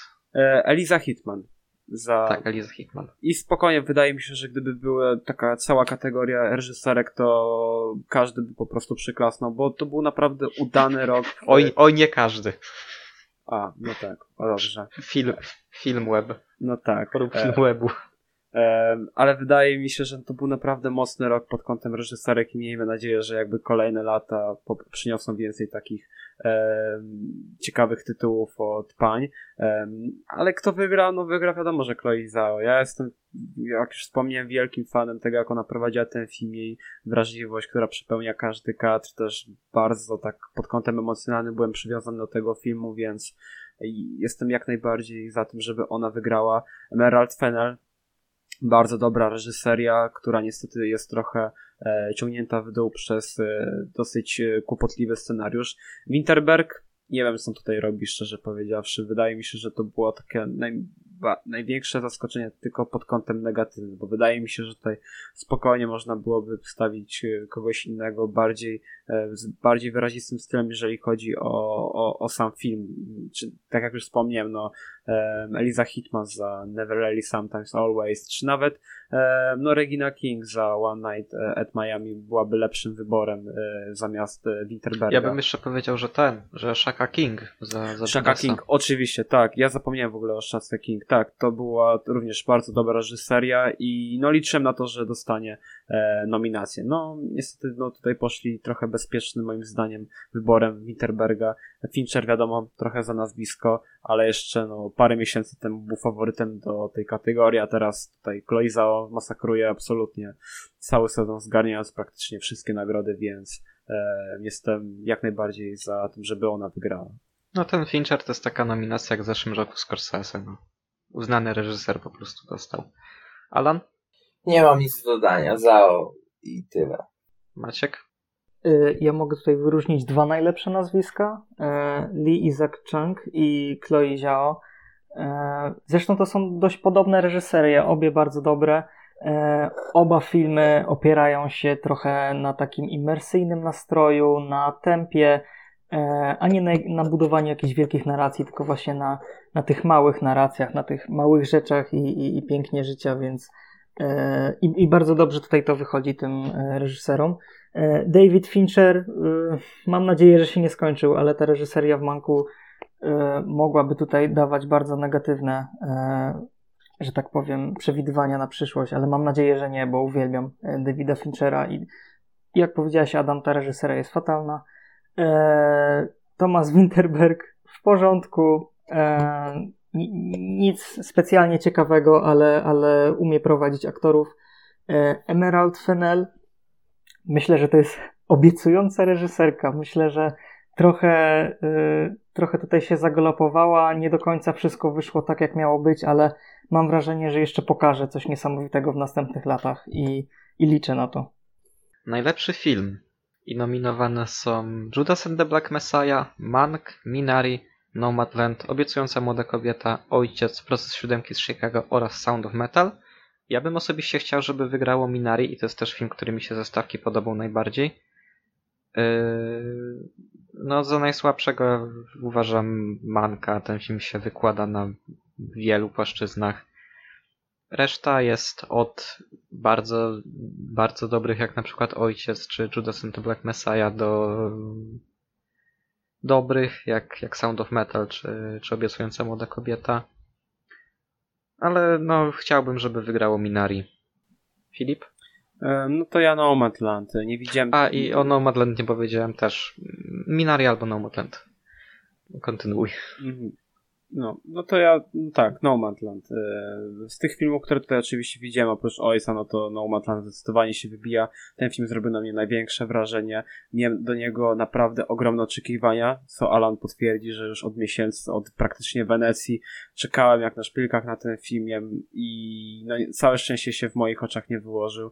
Kocham ten film, każdy jego kadr i uwielbiam Chloe Zhao jako reżyserkę, jako twórczynię, która rzeczywiście no, opowiada ciekawą narrację też w kontekście mm, przyrody, też e, ciągnięcia za sobą takiego niepotrzebnego bagażu i cała ta taka sfera formalna e, bardzo dobrze koegzystowała z tym, jak e, ciągnęła za sobą całą tą tematykę, także w tym kontekście tego kryzysu, który napotkał e, główną bohaterkę tak, takiego USA post, em, postkryzysowego w kontekście krachu finansowego, więc, em, więc tak, Nomadland zdecydowanie. Choć nie ukrywam, że jakby tutaj wygrała, e, wygrał ojciec, e, to również nie byłbym zły, bo pomimo tego, że filmu nie widziałem, no to to jest bardzo także mm, film, który moim zdaniem pod kątem tego, co od was słyszałem, wyróżnia się na tle stawki, że nie, jest bardzo taki nietypowy pod kątem, prawda, narracji i trochę e, wychodzi poza ten taki schemat akademii, więc to byłoby ciekawy wybór. Em, a reszta no, zobaczymy. No, Judas and the Black Messiah raczej już nie ma szans, a to jest film, który, którego bardzo lubiłem. Mank nie lubię i mam nadzieję, że nie wygra. Minari jest okej, okay, mam z tym filmem parę problemów, ale gdyby wygrał, to nawet pod takim kątem bym to powiedział kulturowym, yy, to również nie byłbym jakoś tak bardzo zły. Wiem, że w USA jest bardzo taka e, negatywna narracja w kontekście procesu siódemki z Chicago i wiele osób mówi, że gdyby ten film wygrał, to byłoby jeszcze znacznie gorsze od Green Booku musiałbym się nad tym trochę bardziej zastanowić i e, jednak w sumie nie chciałbym, żeby ten film wygrał, bo rzeczywiście w tym roku są o wiele, o wiele lepsze filmy, które dotykają e, wiele poważniejszych problemów w znacznie lepszy sposób i nie tak bardzo e, łopatologiczny, jak to było w przypadku filmu Sorkina. Więc, e, więc tak, Team Chloe na tym etapie. Maciek? E, myślę, że w tej kategorii można zobaczyć e, takie dwie tendencje. E, po pierwsze, takie małe filmy, bardzo skromne. Część z nich nawet myślę, że w każdych innych warunkach, gdyby nie było pandemii, to nie byłoby tutaj nominowanych, jak Ojciec chociażby, który jest zaskoczeniem. I bardzo dobrze, że tutaj się znalazł, bo, bo, bo bardzo go lubię. Mm, a druga tendencja to są takie filmy polityczne czy społeczne o ważnych tematach i często wynikające, mam wrażenie, z jakiejś frustracji, z, y, nawet nacechowane jakąś agresją wypowiedzi, co, co, co mnie zaskakuje.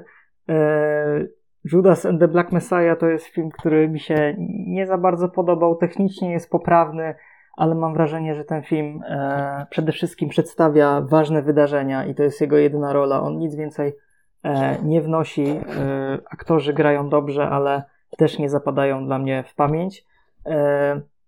Mank to jest, to jest fatalny film. E, to jest jakby film, który nie udał się przede wszystkim ze względu na jakieś paradoksy, które zaistniały tutaj na planie, e, jakieś tutaj e, przeszące sobie decyzje.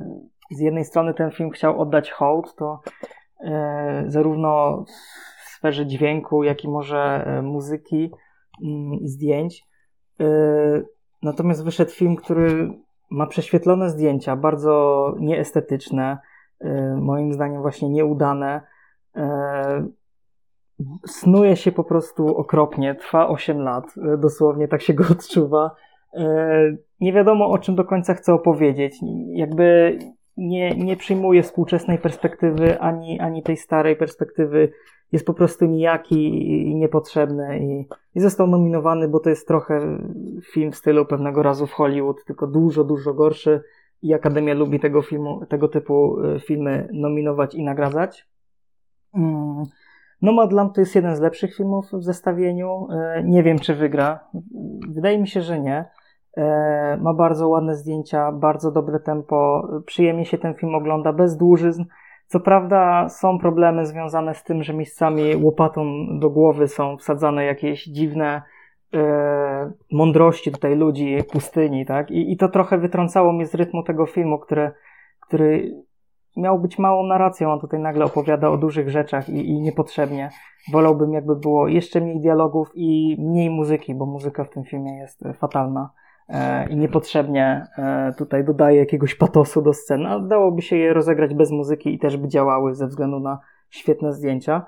E, Obiecująca młoda kobieta to jest film, któremu bardzo kibicowałem w trakcie seansu. Bardzo mi się podobał zamysł, ale no nie do końca się udał. Tutaj reżyserka może nie podołała. To jest ten film, który bym powiedział wynika trochę z takiej frustracji i nie został do końca przemyślany pod względem scenariusza. Niestety.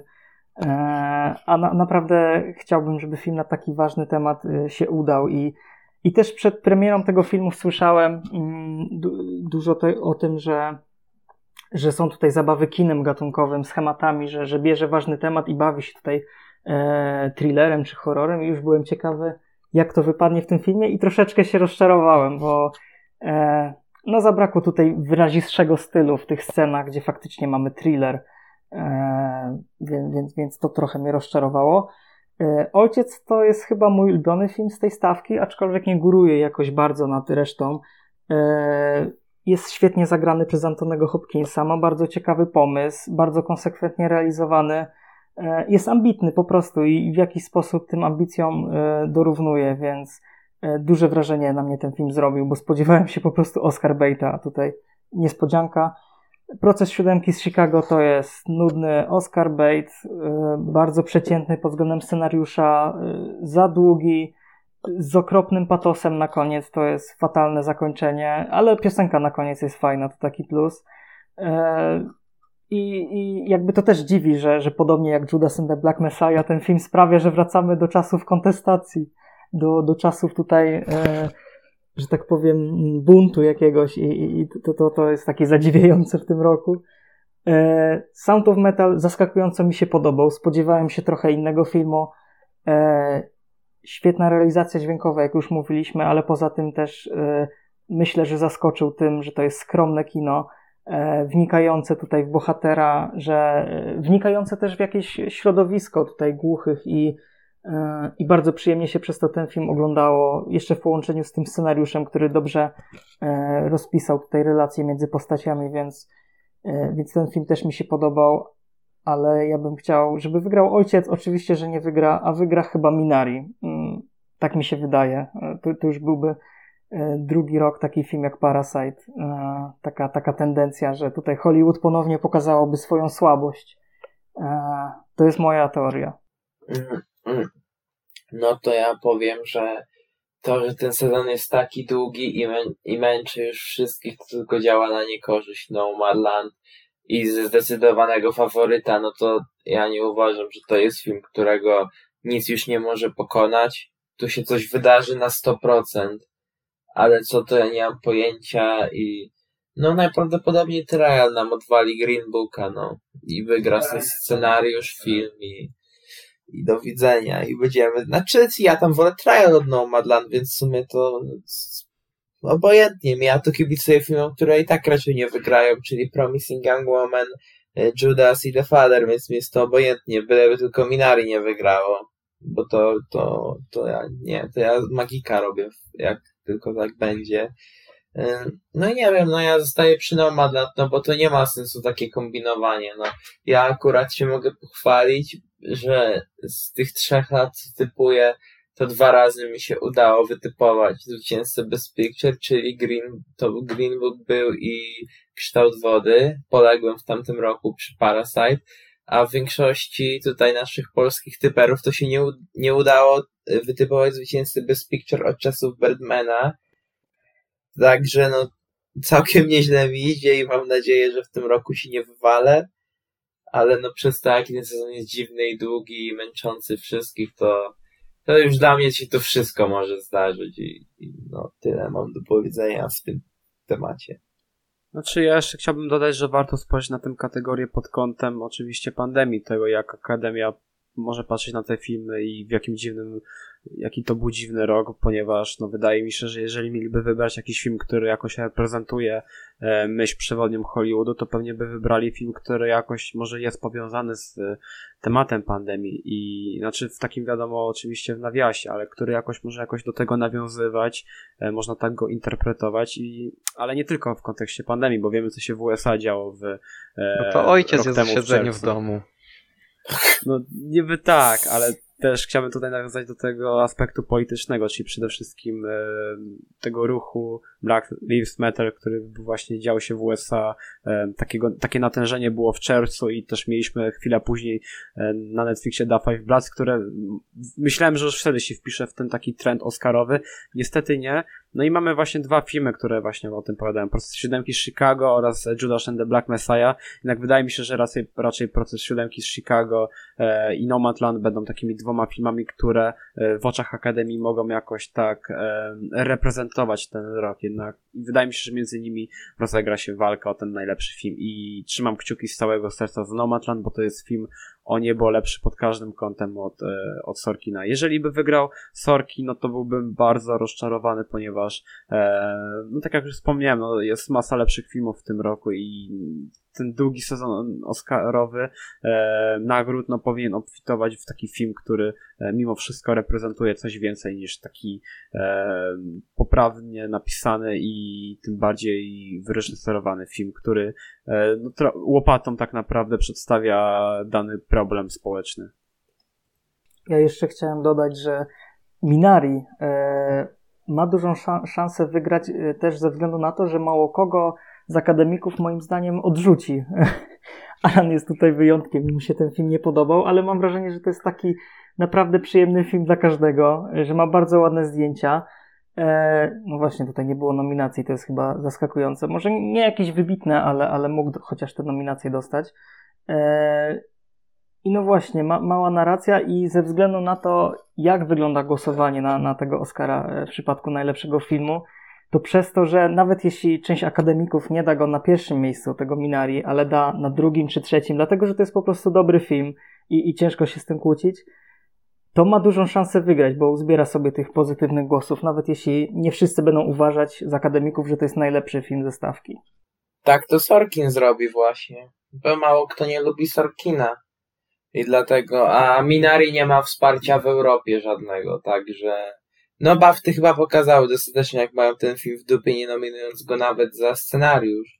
No miał nominację tylko tam, gdzie ten komitet specjalny wybierał, czyli te, ta grupka 12-15 osób, która sobie wybierała nominacje, ale nie był nawet na longliście najlepszego filmu, więc Y, No, według mnie Minari nie wygra, bo jednak Akademia naprawdę ma członków na całym świecie i tylko Amerykanom się podoba Minari tak bardzo.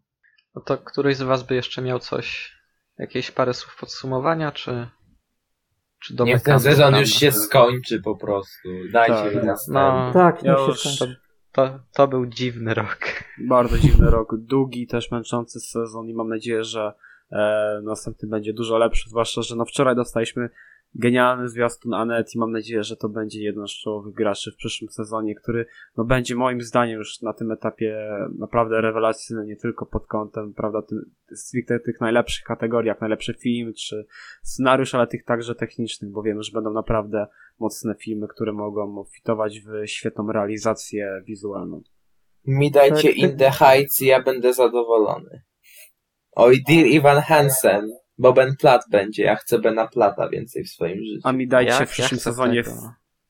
No mów Adam.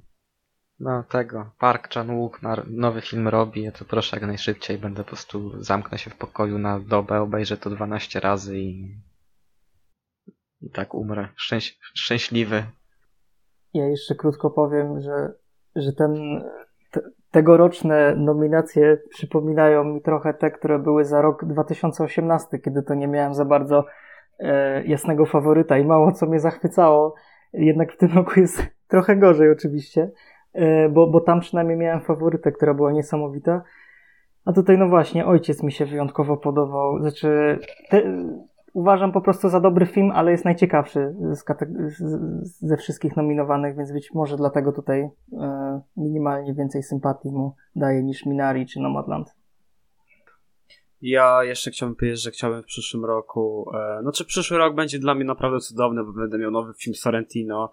E, będziemy mieli dwóch Andersonów, więc e, też cudownie. No i przede wszystkim będzie mój kochany Denis Villeneuve. I niestety nie mogę wymówić nazwy tego filmu, bo mnie tutaj Alan zje. ale nie mam nadzieję- można. Nie można. Ale mam nadzieję, że. E, że Dunc. Duns e, tak O, naprawdę po raz pierwszy od bardzo, bardzo dawna zmieni postrzeganie akademików na kino sci-fi i przede wszystkim e, Nie, nie, takiego czegoś nie będzie.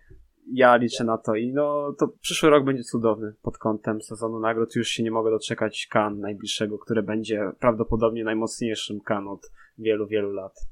No, tam spań... Jest, Eggers. dajcie mi już, dajcie mi już tego No Verhoevena. Ja chcę dostać tą swoją Benedettę, która już powstaje nawet nie wiem ile lat. Ja chcę to już obejrzeć. To jest najbardziej ekscytujący mnie film z Cannes.